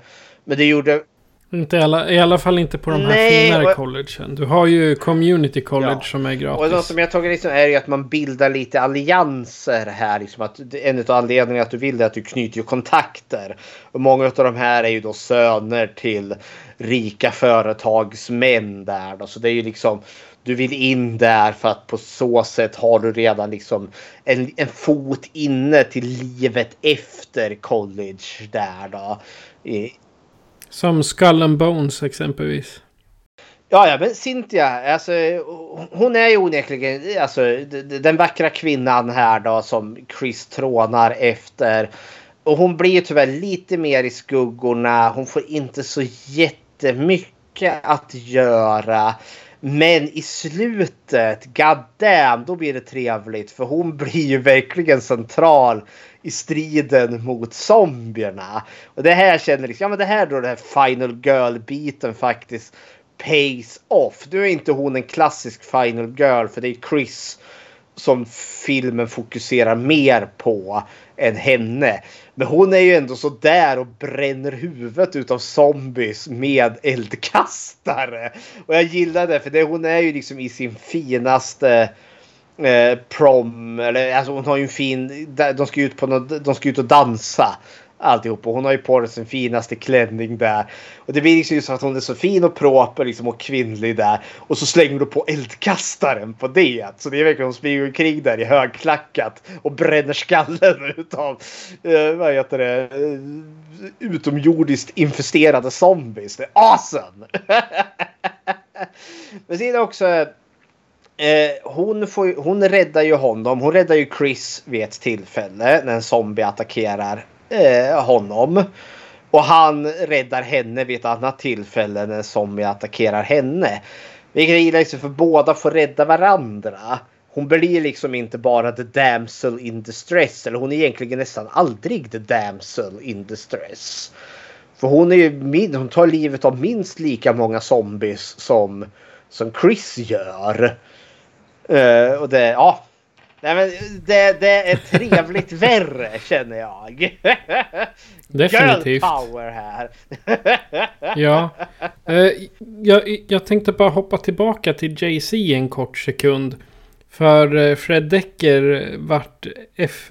De, de frågade honom ganska många år senare i en intervju om varför de inte har gjort så mycket väsen av sig om att Jay-Z är handikappad. Och han svarade det finns ingen orsak till att, ha, att inte ha med en karaktär som är handikappad utan att historien ska handla om det faktum att han är handikappad. Så han bara är där. De, visar, de, gör, de utvecklar liksom inte orsaken till det. Det, det, var, det, det är en bra grej. Han bara, han bara är det. Precis som om man hade haft en mörkhyad person. Han bara är mörkhyad. Eh, och det är, eh, om vi ska ta upp det här då som någon form av representation också för du nämnde ju mörkhyad där. Alltså det, det, är väldigt lite människor utav färg i den här filmen. Men polischefen är ju visserligen en mörkhyad man. Och jag såg några kvinnliga poliser också. Vilket jag uppskattade. Men det är det jag liksom menar lite innan. Liksom börja smyga in lite, trycka in lite representation. Och det börjar ju här på 80-talet ändå. Så nice, nice. Men det var inga svarta studenter överhuvudtaget. Alla var vita. Kritiker. Och det kanske är lite mer symptomatiskt. Jag vet inte om det är för filmen. Eller om det liksom var ganska korrekt kanske i den här delen utav ja, Amerika vi nu befinner oss. För om vi ska prata miljön så känns det som att vi har med en liten rikare klick människor att göra. ja, på Corma, i Corman University. Sak samma. Ja, Ray Cameron. Ah! Eller Tom Atkins. Ah, Tom Atkins, herregud. Det är inte första gången vi möter honom. Han var ju med i Halloween 3 där. Och jagade ja. robotarna där i Shamrock. ja, han är med i My Bloody Valentine 3D också. Oj. Men jag har faktiskt en... Jag tror det här är klippet du skickade till mig. Ja men vänta, vi måste... Vi hörde ju faktiskt lite av det i, i, i trailern här. Men vi måste ha lite kontext. Alltså, eh, Ray Cameron. Han spelar ju, det är Tom Atkins som spelar polisen här. En ganska, en ganska härjad kriminaldetektiv antar jag att han är. Ja, han misslyckades väl med att lösa ett seriemördarfall. Nej men med- han, eh, det är ju inledningen här. Hon Peggy, hans jä- käresta. Hon blir ju mördad utav han slashern där med yxan Mm. i början. Eh, nu ska vi se. Johnny heter han väl? Ja, ja, det kommer jag inte ihåg. Ja, det är ju Johnny som... Alltså han nerfrysta nissen. Det är ju Johnny. Just det, Decker, nej, eller jo, Ray. Ray Cameron. Detektiv. Eh, hans flickvän vart ju mördad där utav den här förrymda galningen, slashern som vi har här. Det är därför han är så bitter och dan. Eh, han hade ju knökfull utav citat här. Det är han som har Frill Me och eh, Tom Atkins säger så han är så jävla king på att bara leverera. Mr Eh, One-Liner kan man ju Mr. säga. One-liner. Men den bästa kommer ju där då i närmare slutet utav filmen då zombierna börjar komma till eh, flickornas eller tjejernas eh, vad heter det, studenthem. Eh, och det är där det här klippet kommer ifrån då. Så eh, take it away.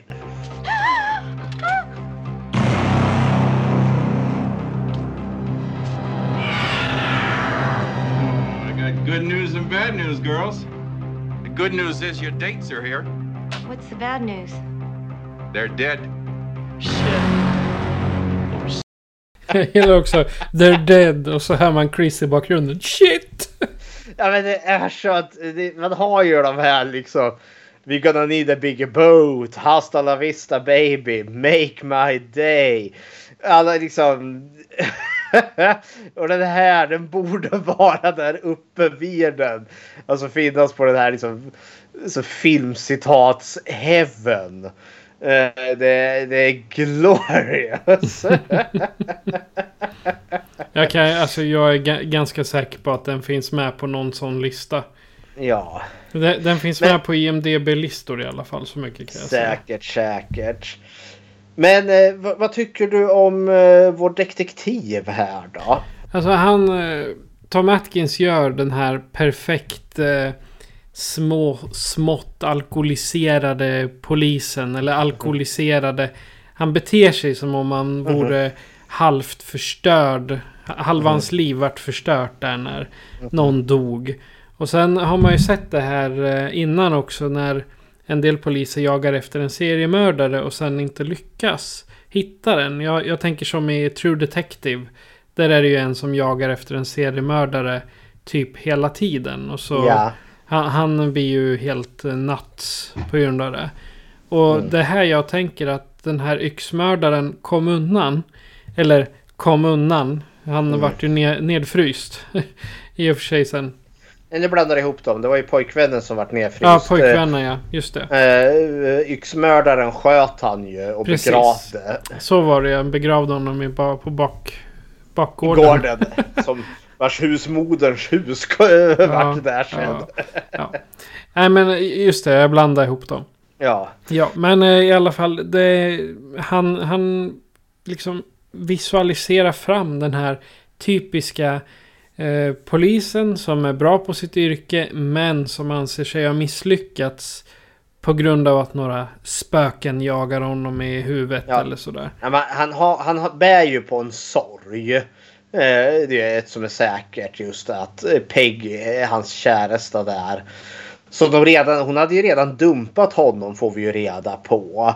Eh, men han är ju där som en, eh, det är ju filmens början där. Och när han ska varna dem där på Lovers Lane om den här förrymda galningen. Så kommer han ju på henne och hennes nya pojkvän. Han som blir nedfryst där sen. Ja.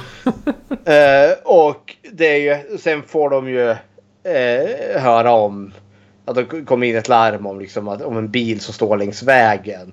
Och då är det ju deras bil och det är ju hon som har blivit nerhuggen utav yxgalningen. Och det är han som är där och liksom hittar sin flickvän och hon är ju i, i bitar. Vi snackar ju inte ett yxhugg mot huvudet utan han har ju liksom Han har kapat upp henne totalt. Ja, liksom spridit ut henne i, i hela, över hela vägen om vi förstår det rätt. Men han säger väl att vi hittar henne i bilen. Och i skogen. Och på vägen. Mhm. Och på vägen. Och Ja. i sjön. Eh, Han drar, han drar ju någon hel sån här Ja, lista det- på vart de hade hittat henne. Ja, men liksom, och det är också han. Det är också en väldigt älskvärd karaktär. För vi, så, i den här liksom fåniga skräckkomedin så har vi ganska djupa teman ändå. För han, vi förstår ju sen närmare slutet att han, han tänker ju ta sitt liv.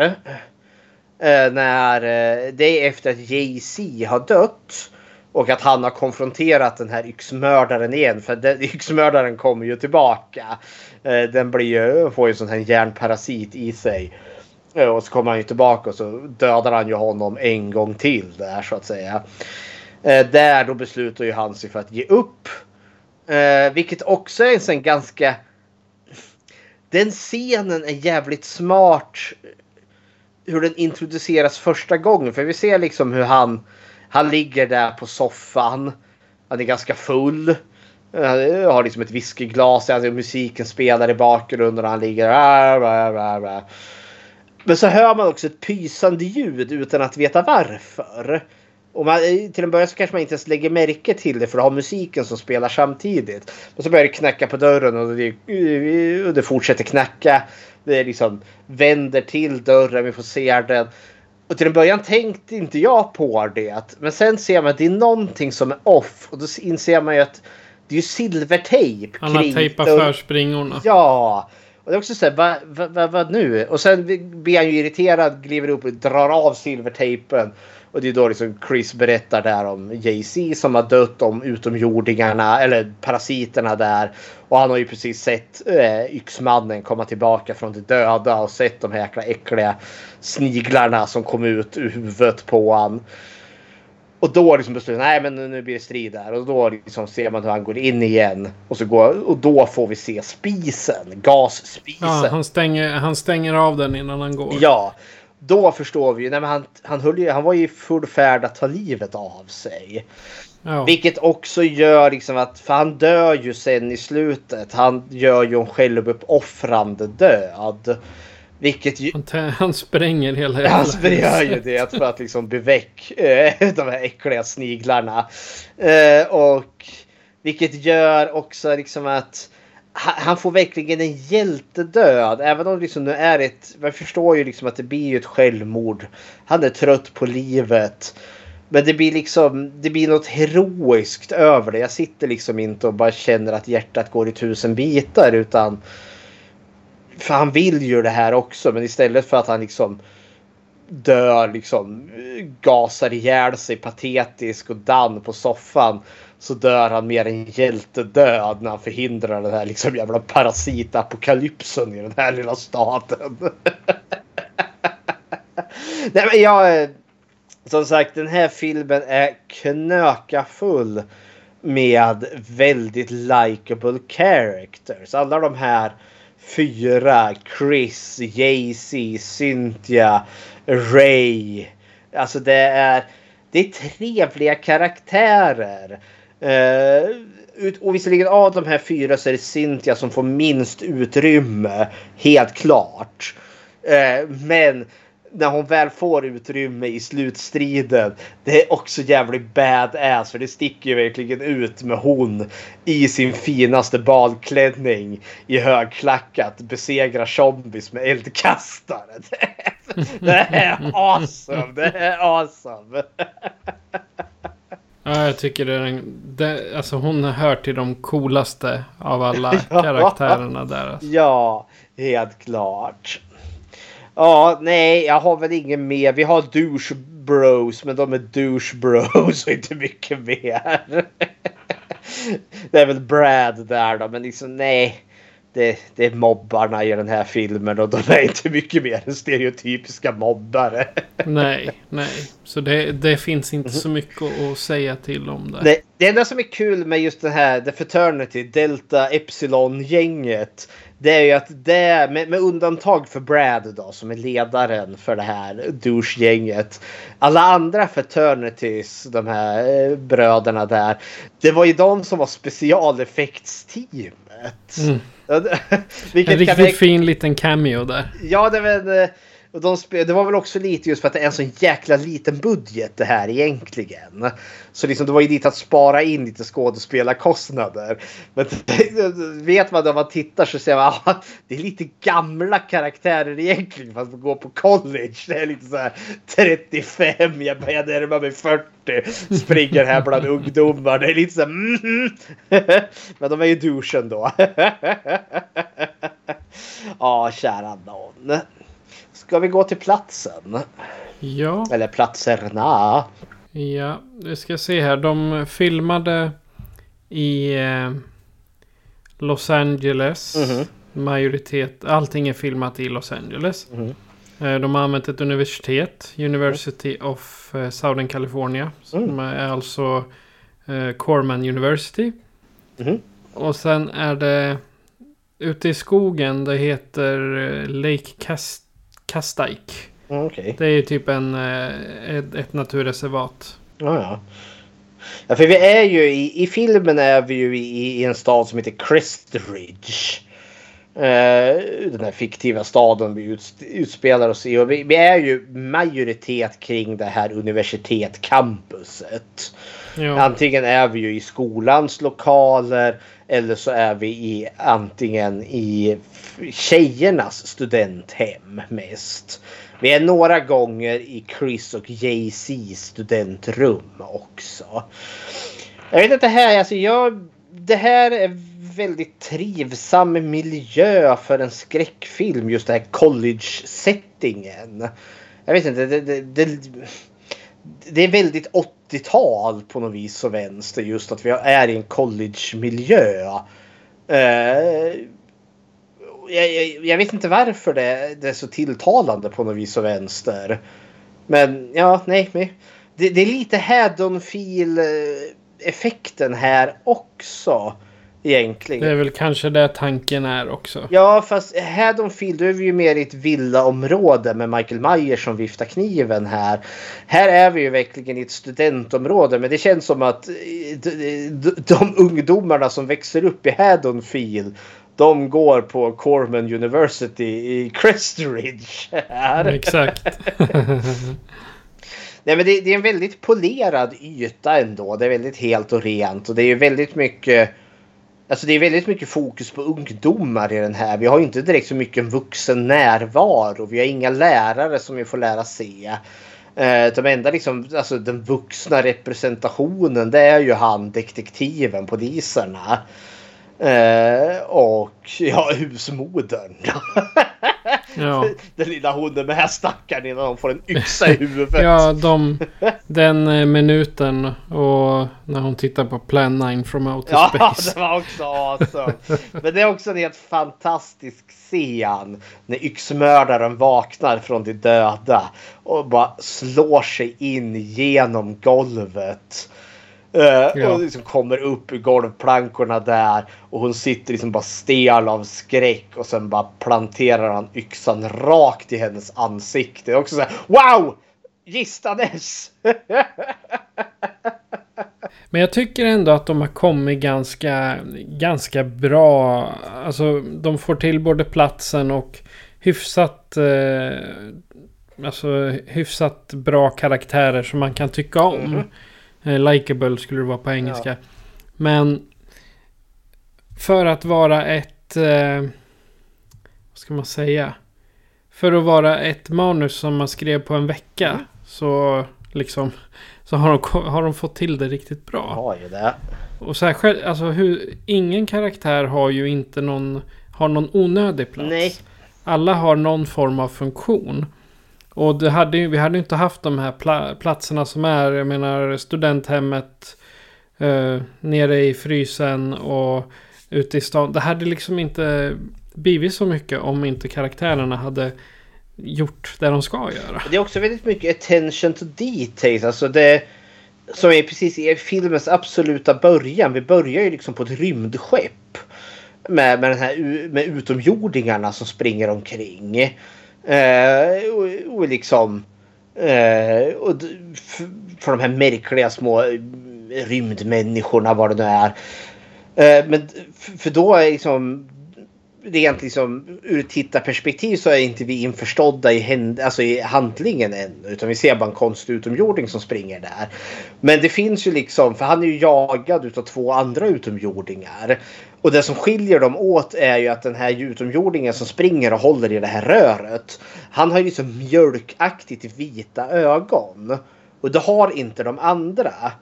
Och när man liksom väl vet sen, om man ser om den här filmen, då förstår vi. Ah, den här andra utomjordingen är ju faktiskt besatt eller infekterad utav de här parasiterna. För det ser vi ju sen med människor som blir infekterade. De får ju de här mjölkigt vita ögonen.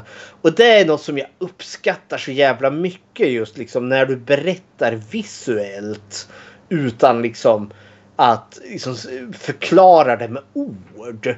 Liksom jag får lägga ihop det själv. Ah, så här är det ju. Och det, det är ju det som, ja men det är storytelling 101, det är mums. är det dags för hotet? Det är dags för hotet. Ja. ja. Vad är egentligen hotet? Alltså det är ju de här parasiterna som är hotet. Eh, för det, det vi har att göra med är ju något form av rymdexperiment förstår vi. Som har gått haywire. Och har kraschat då ner här på jorden. Eh, och det är någon form av snigelliknande varelse. Ganska stor så här. Vad ska man jämföra med? Som Svarte Petter-snigel. Så en stor svart sak utan... Eh, Blodigel? Kanske? Ja, kanske det. Eller brun, brun skogssnigel. Ja. För de är ju, har ju inga sådana här snäckor. Nej, det har de inte. Men de är ganska stora de här. Men det är ja. ungefär så. Det, de far omkring med en jävla fart och tar sig in i munnen på dig och där lägger de ägg tydligen som då livnär sig på din hjärna. Och när de väl gör det då är du död. Men du kan gå vidare ändå. Eh, för de här liksom, de, de söker nya världar. För att liksom infektera dem. De kan liksom skjuta ut en ny sån här äcklig snigel genom munnen in till någon annans mun. Så det är ju liksom, det här är ju liksom, det börjar ju liksom med en.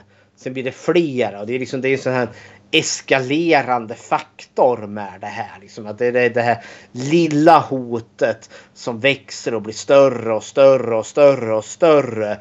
Och till slut så är det liksom så stort så att liksom hela stadens säkerhet är hotad. Eh, det är också så väldigt 50-talstråpigt. Typ tänk dig Blob. Där liksom det börjar som en liten klick och sen växer den sig så stor så att den liksom kan sluka hus. Nej men eh, jag, jag, men, eh, jag gillar det. Att jag gillar zombierna. Det är en tolkning på en zombie här också. För det blir ju verkligen den här släpande med armar rakt fram. Och de kör ju också med de här liksom mer manglade zombisarna. För det som blir liksom den stora episka showdownen det är ju med eh, Delta Epsilon-gänget. Efter att de har kraschat med sin buss och dött allihopa. Så vi får ju så här fantastiska zombieeffekter. Vi är en zombie som inte har ett ansikte utan det är bara dödskallen som tittar fram i Gory Glory. En av dem, en av dem har ju brutit benen så illa att han liksom kryper ja, fram, krälar fram. Och det är verkligen så här liksom avsliten hud så liksom dödskallehåret tittar fram. Liksom näsan är borta, munnen är borta så tänderna bara lyser fram. Det är, åh, det är så nice! Ja, kära nån. Men det är lite body horror. Helt klart de här infektionen som sätter in. Och sen har vi också den här yxmördaren som kommer tillbaka från de döda. Eh, så det, det, det, den känner verkligen, den flörtar verkligen med jättemycket. Men det är verkligen de här äckliga parasiterna som är huvudhotet. Hur tycker du att eh, hotet funkar i den här filmen? Alltså om man, om man är känslig för kladdiga saker Mm. eller småkryp eller vad som helst. Då ska man inte titta på den här. Nej, det, För den är verkligen eh, riktigt eh, creepy på det här sättet. ja, men det, är, men det är också på ett väldigt humoristiskt sätt. Men det, det, det här är ju mer liksom ew, ew, äckel, liksom varning. Men, Ja, men på liksom ett så här, ja vad, vad kan man säga, alltså, så äck, äckelroligt. För det är ju liksom, till slut så förstår vi att de här eh, sniglarna eller parasiterna de växer ju där i hjärnan och blir större och till slut så kläcks de ju. Och det gör de ju genom att skallen spräcks. Alltså det är så mycket av dem i huvudet så att liksom gässan öppnar upp sig och liksom skallbenet delas i två och så kommer de ut liksom i en enda stor liksom äcklig hög där. Det är bra jävla snuskigt alltså. ja det är det. Wow! jag vet jag har en viss förkärlek för så här liksom parasiter. Så skräckfilmer liksom där liksom det finns det här hotet. Det som i den här då så liksom finns det ju någon grej att de samlas tydligen i just eh, tjejernas studenthem. För det är någon som har ett studentprojekt igång där de ska dissekera just hjärnor.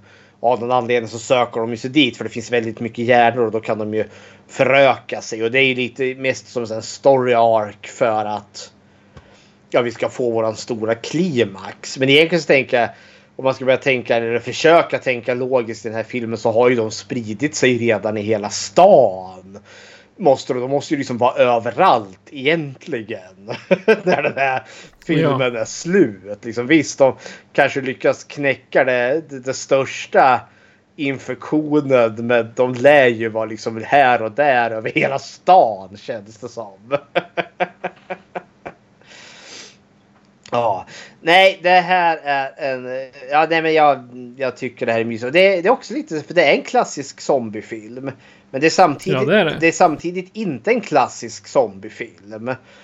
Nej, jag skulle säga att den här liknar... Om man skulle säga att det är en blandning utav Alien och Night of the Living Mm. Dead. För det är ju inte... I Night of the Living Dead, man vet ju inte men det, det ser man ju på de senare Romero-filmerna att det är ett virus. Mm. Som har gjort att vi blir zombies. Ja, Och i det här fallet så är det ju eh, en parasit som gör att vi blir zombies. Och jag tänker Alien är ju här, är det face grabbers de kallar ja de som... De gör det, det är ju en typ av parasit Ja, gud, som gör ja. att du, du blir förändrad. Ja, de planterar ju någonting i dig, en liten xenomorf som växer i ditt bröst. Och här Exakt, har du också att den här väcker ju nya parasiter som växer i ditt huvud. Tills och med att de blir så många så att skallen spräcks och de kommer ut. Eh, och det är det också för zombierna här är ju lite mer lite mer medvetna känns det som. Exempelvis som han 50-tals zombien där som var nedfrusen. Han, han söker ju sig tillbaka till det här tjejernas, vad heter det, studenthem. För det var ju där han plockade upp tjejen i filmens början där. Och ni vet, det var ganska snabbt klipp, men för hon Cynthia, eh, han, han klättrar ju upp på brandstegen där och överraskar ju henne där. Och då, eh, det var ett snabbt klipp där, men just då såg jag, han håller faktiskt i en liten blomma. Ungefär som att han är på väg för att uppvakta sin käresta igen. Och då tänker jag, ja, men då, då finns det någon form av mänsklighet kvar. Och med Jay-Z, han klarar ju tydligen av liksom att ändå så göra den här eh, vad heter det, det här självmords eh, ljudupptagningen där han ger sitt sista meddelande. Så ja, bevisligen så kan det ju fortfarande vara människa ett litet tag innan parasiterna har totalt tagit över. Och det är en liten äcklig tanke tänker jag. Precis. Mhm. Men sen är också det här, eh, om jag ska ge mig just som typiskt 80-tal och zombies. För zombier som vi har nu, jag tänker Fear the Walking Dead och liknande. Zombiefilmer nu, det är ju alltid zombie-apokalypser. Då hela samhällen går under. Så är det ju inte alla 80-tals zombien utan då är det ju ett mer zombie outbreak. Ja, en epidemi. Ja, liksom mer liksom lokalt förankrat. Och, och, så känns det ju verkligen som i Night of the Creep. Att liksom att de här eh, odöda de är ju inte över hela världen samtidigt utan det är ju väldigt lokalt här i Crestridge på Corman University. Får de ett zombie outbreak. och det är också lite typiskt för det här decenniet. Så ja, hepp hepp. Ja, eh, ska vi prata lite um, Easter eggs i den här då? Go for it. Ja. Först och främst så har vi Corman University. Mm -hmm. Ett exempel. Den här eh, scenen i verktygsskjulet. Där de stänger in sig och försöker skydda sig mot 10-12 zombies eller vad är det? Och tror att de är säkra. Plus att hon har eh, eldkastaren igång aktivt. Mm. Den eh, spelade de in efter att allting var klart. För att mm. de behövde ha en, en mera actionfylld scen. Mm. I en annan då, då säger de Dead guys do not get up and walk away by themselves. Uh, och den är, den är följd... Den, den scenen används även i uh, Monsterklubben. Vad det nu heter ja, på, ja. på engelska. Monster, Monster Squad. Ja. Då har de en... Det är, fra... det är Deckers ja, andra film. De använder där. exakt samma där. Och där är väl Mumien som stöpplar iväg där sen. Ja. uh, collegefotbolllaget Bulldogs. Det var Fred Deckers high school fotbollslag. Mm -hmm. och sen eh, hade de också en, eh, en eh, tidning som hette Corman Clarion. Mm -hmm. Och katten, kommer du ihåg vad den heter? Gordon. Ja, och den var namngiven efter Gordon Carroll. En filmproducent. Ah, okej, okay, sådär. Ja. Och sen är det, den här filmen hade två olika slut beroende på vilken man mm. Eh, ville, ville se. Vet du vilka ja, det är? Det ja, det är theatrical cut och sen directors cut. Ja. Det theatrical cut det är ju den då eh, efter att huset sprängs. Eh, då är det ju Cynthia och Chris kvar där. och då kommer ju den här hunden gående som jag är smittad och sen och hon böjer sig ner. Åh, en gullig hund. Och så klipper det ju till. Liksom man ser dess döda ansikte. Och skjuter den ut en sån där äcklig snigel. Och så tog det slut där. Liksom som de sista jump scare. Uh, the Directors Cut som är den som jag har i Blu-ray-utgåvan som är det mycket bättre slutet. Där, eh, det slutar ju samma. Huset sprängs och Chris och Cynthia Alltså de får liksom ett mer happy ending. De står där och kysser varandra.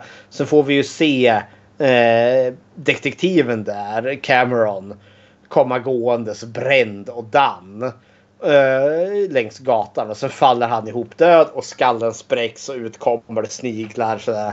Och så kryper de in på en kyrkogård, Crest Ridge Cemetery. Ja. Och så kommer ufot eh, liksom från filmens början och liksom man ser strålkastarljuset leta efter dem. Så det, det är så mycket bättre. vi får både mer happy ending, Cynthia och Chris får varandra. Men vi får ju också lite det här, oh det kan börja igen. För nu är de ju på kyrkogården där. Men samtidigt i början, eh, just äh, rymdskeppets design eller modell. Det använder de av i Star Trek Deep Space Nine från Jaha, 93. Ett av avsnitten där. Men det, det jag läste på olika ställen också och sa i podden är att på no, någonstans i början så har den här eh, eh utomjordingen som de jagar. Mm. Han har stulit någonting. Ja, men det är ju det här röret med det här experimentet i. Det är ju där alla de här äckliga sniglarna finns. Så den utomjordingen är ju smittad. Uh, utav de här parasiterna. Så då vi förstår liksom att det här de här parasiterna har ju någon form av självbevarelsedrift att vilja sprida sig. Så ja, hepp Det är ju det som är den här meteoren som de letar efter i eh, ja, 59 där. Alltså jag undrar, vad fasen ska han gå upp mitt i skogen? Jag ska titta på den. Ja, men det är väl intressant. Det är ju något som brinnande följs ner från himlen. Det väcker väl lite intresset där. Jo, jo, men alltså, han lämnar en snygg tjej i bilen bara. Du väntar här så går jag upp och tittar. Ja, Killer Clowns from Outer Space gör ju samma sak där när Ja. eh, cirkustältet landar där. Oh, look, it's a circus! Ja. Men sen eh, i slutet då tycker jag också det är fint när de har eh, stridit, de har skjutit med hagelbössor med eldkastare. Och det sista eh, Cindy säger liksom bara Oh, nice suit. ja, det... Ja, men det är också det, Ja. de är uppklädda och fina här för balen de ska till. Ja. Okej. Har du gjort något Bechdel-test på den här? Ja, det har jag gjort. Eh, vi gör ju det som sagt för just det här om kvinnlig representation i film. Och vi för ju den här tesen att Eh, skräckfilm är den som klarar av att fylla det bäst. Nu pratade vi om här om 80-talet där liksom kvinnor började hamna mer i huvudroll. Eh, så det ska bli intressant att se nu när vi är Night of the Creeps här. Frågorna är ju tre. Fråga nummer ett. Har vi två eller mer namngivna kvinnliga karaktärer? Och det har vi. Vi har Cynthia där. Eh, och så har vi också Pam. Han eh, detektivens kärleksintresse. Eh, sen har vi lite sorority-tjejer här också. Och de är namngivna, eller hur? Ja, de är namngivna. Lisa, Judy, Katie och Jennifer. Eh, så fråga nummer ett, ja. Eh, möter de någonsin varandra? Ja. Eh, Cynthia bor ju på det här studenthemmet. Eh, med de andra tjejerna. Lisa, Judy, Katie och Jennifer. Eh, så då är det ju jag. Eh, pratar de om någonting annat än män? Eh, ja, det gör de också. De pratar ju om det här experimentet. Men innan vi trycker på hipp hipp hurra-knappen så var jag, är jag tvungen att ställa en fråga här. För problemet jag har det är att de här andra sorority-flickorna eller kvinnorna Lisa, Judy, Katie och Jennifer. De vet jag bara att de heter det för att det står så på IMDB. I filmen får jag aldrig reda på vad de heter för deras namn nämns aldrig. Räknas det då tänker jag?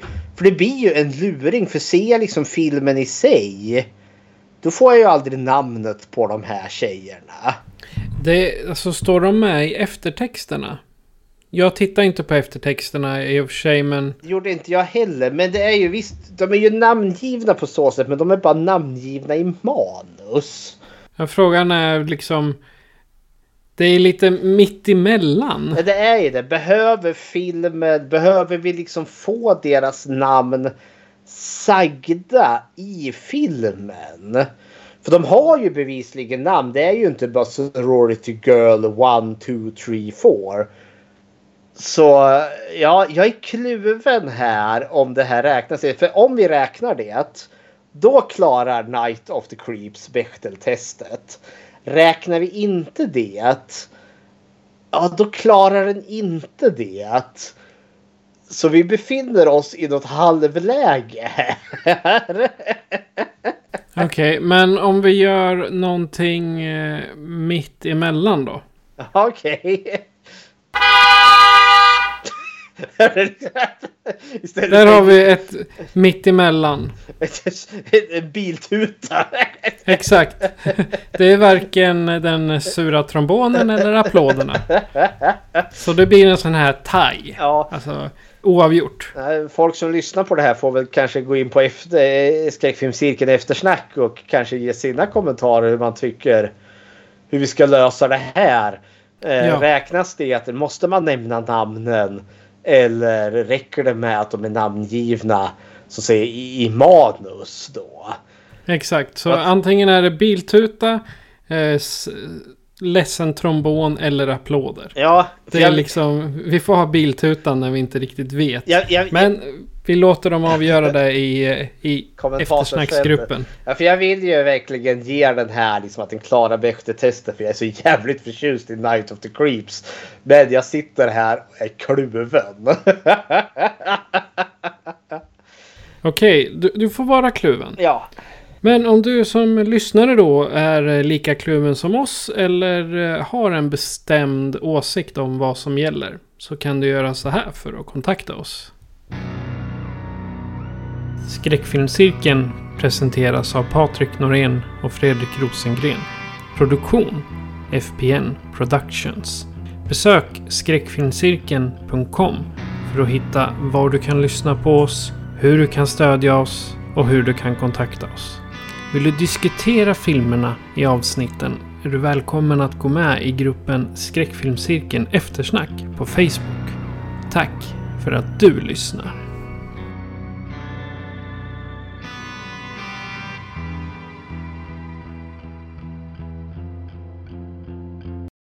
Och Fredrik, eh, från och med idag så påbörjas en 14 dagar lång nedräkning till avsnitt nummer 100. Nu blir vi tresiffriga här. Ja. Och jag tänker inte ge en hint eller berätta något om vad vi ska göra då. För det är hemligt. no shit. Ja, på något sätt så måste man ju fira och bjuda på någonting extra. Och det här avsnittet kommer vi inte heller streama live som vi har gjort med de senaste tio utan det spelar vi in och sen får ni smaka på vad avsnitt 100 innebär. Oh, the suspense. Ja, precis. Det är är du nöjd med Night of the Creeps? Jag är väldigt nöjd med Night of the Creeps. Det här är verkligen peak mys 80-tals eh, skräckkomedi. Eh, den, eh, den är tillräckligt unik också för att liksom vara lite svår att jämföra med andra och samtidigt har den allt från allting. Jag tycker den här är väl värd att se och jag förstår också om kanske inte alla har sett den för det här är lite av en sån här kultslamkrypare till film. Men gör det er en tjänst och jaga rätt på den här filmen och se den. Den tror jag också man kan se med sina eh, lagom gamla barn om man nu vill introducera dem till lite skräck här. Men den är, den är, den är stundom lite magstark när det kommer till klafset. Men det borde vara hanterbart tänker jag. Jag Ja, som... men den är ju, den är ju PG-13 åtminstone. Nej. Alltså 13 år upp. Nej, den här är rated R. den här är rated R. Det må vara rated R men i, idag så skulle jag nog säga från 13 och uppåt. Ja. Ja, men det, det, det är mycket går. Lite naket är det också. Det är klart, vad vore det för 80-tal annars? Nåväl, nej men gör er en tjänst och se den här om ni inte har sett den. Det är en det, det är väl spenderade en och en halv timme. Ja. Men vi har egentligen bara en sak kvar att säga. Och det är att jag heter Patrik. Jag heter Fredrik. Du har lyssnat på Skräckfilmscirkeln. Adjö på er. Adjöken. Why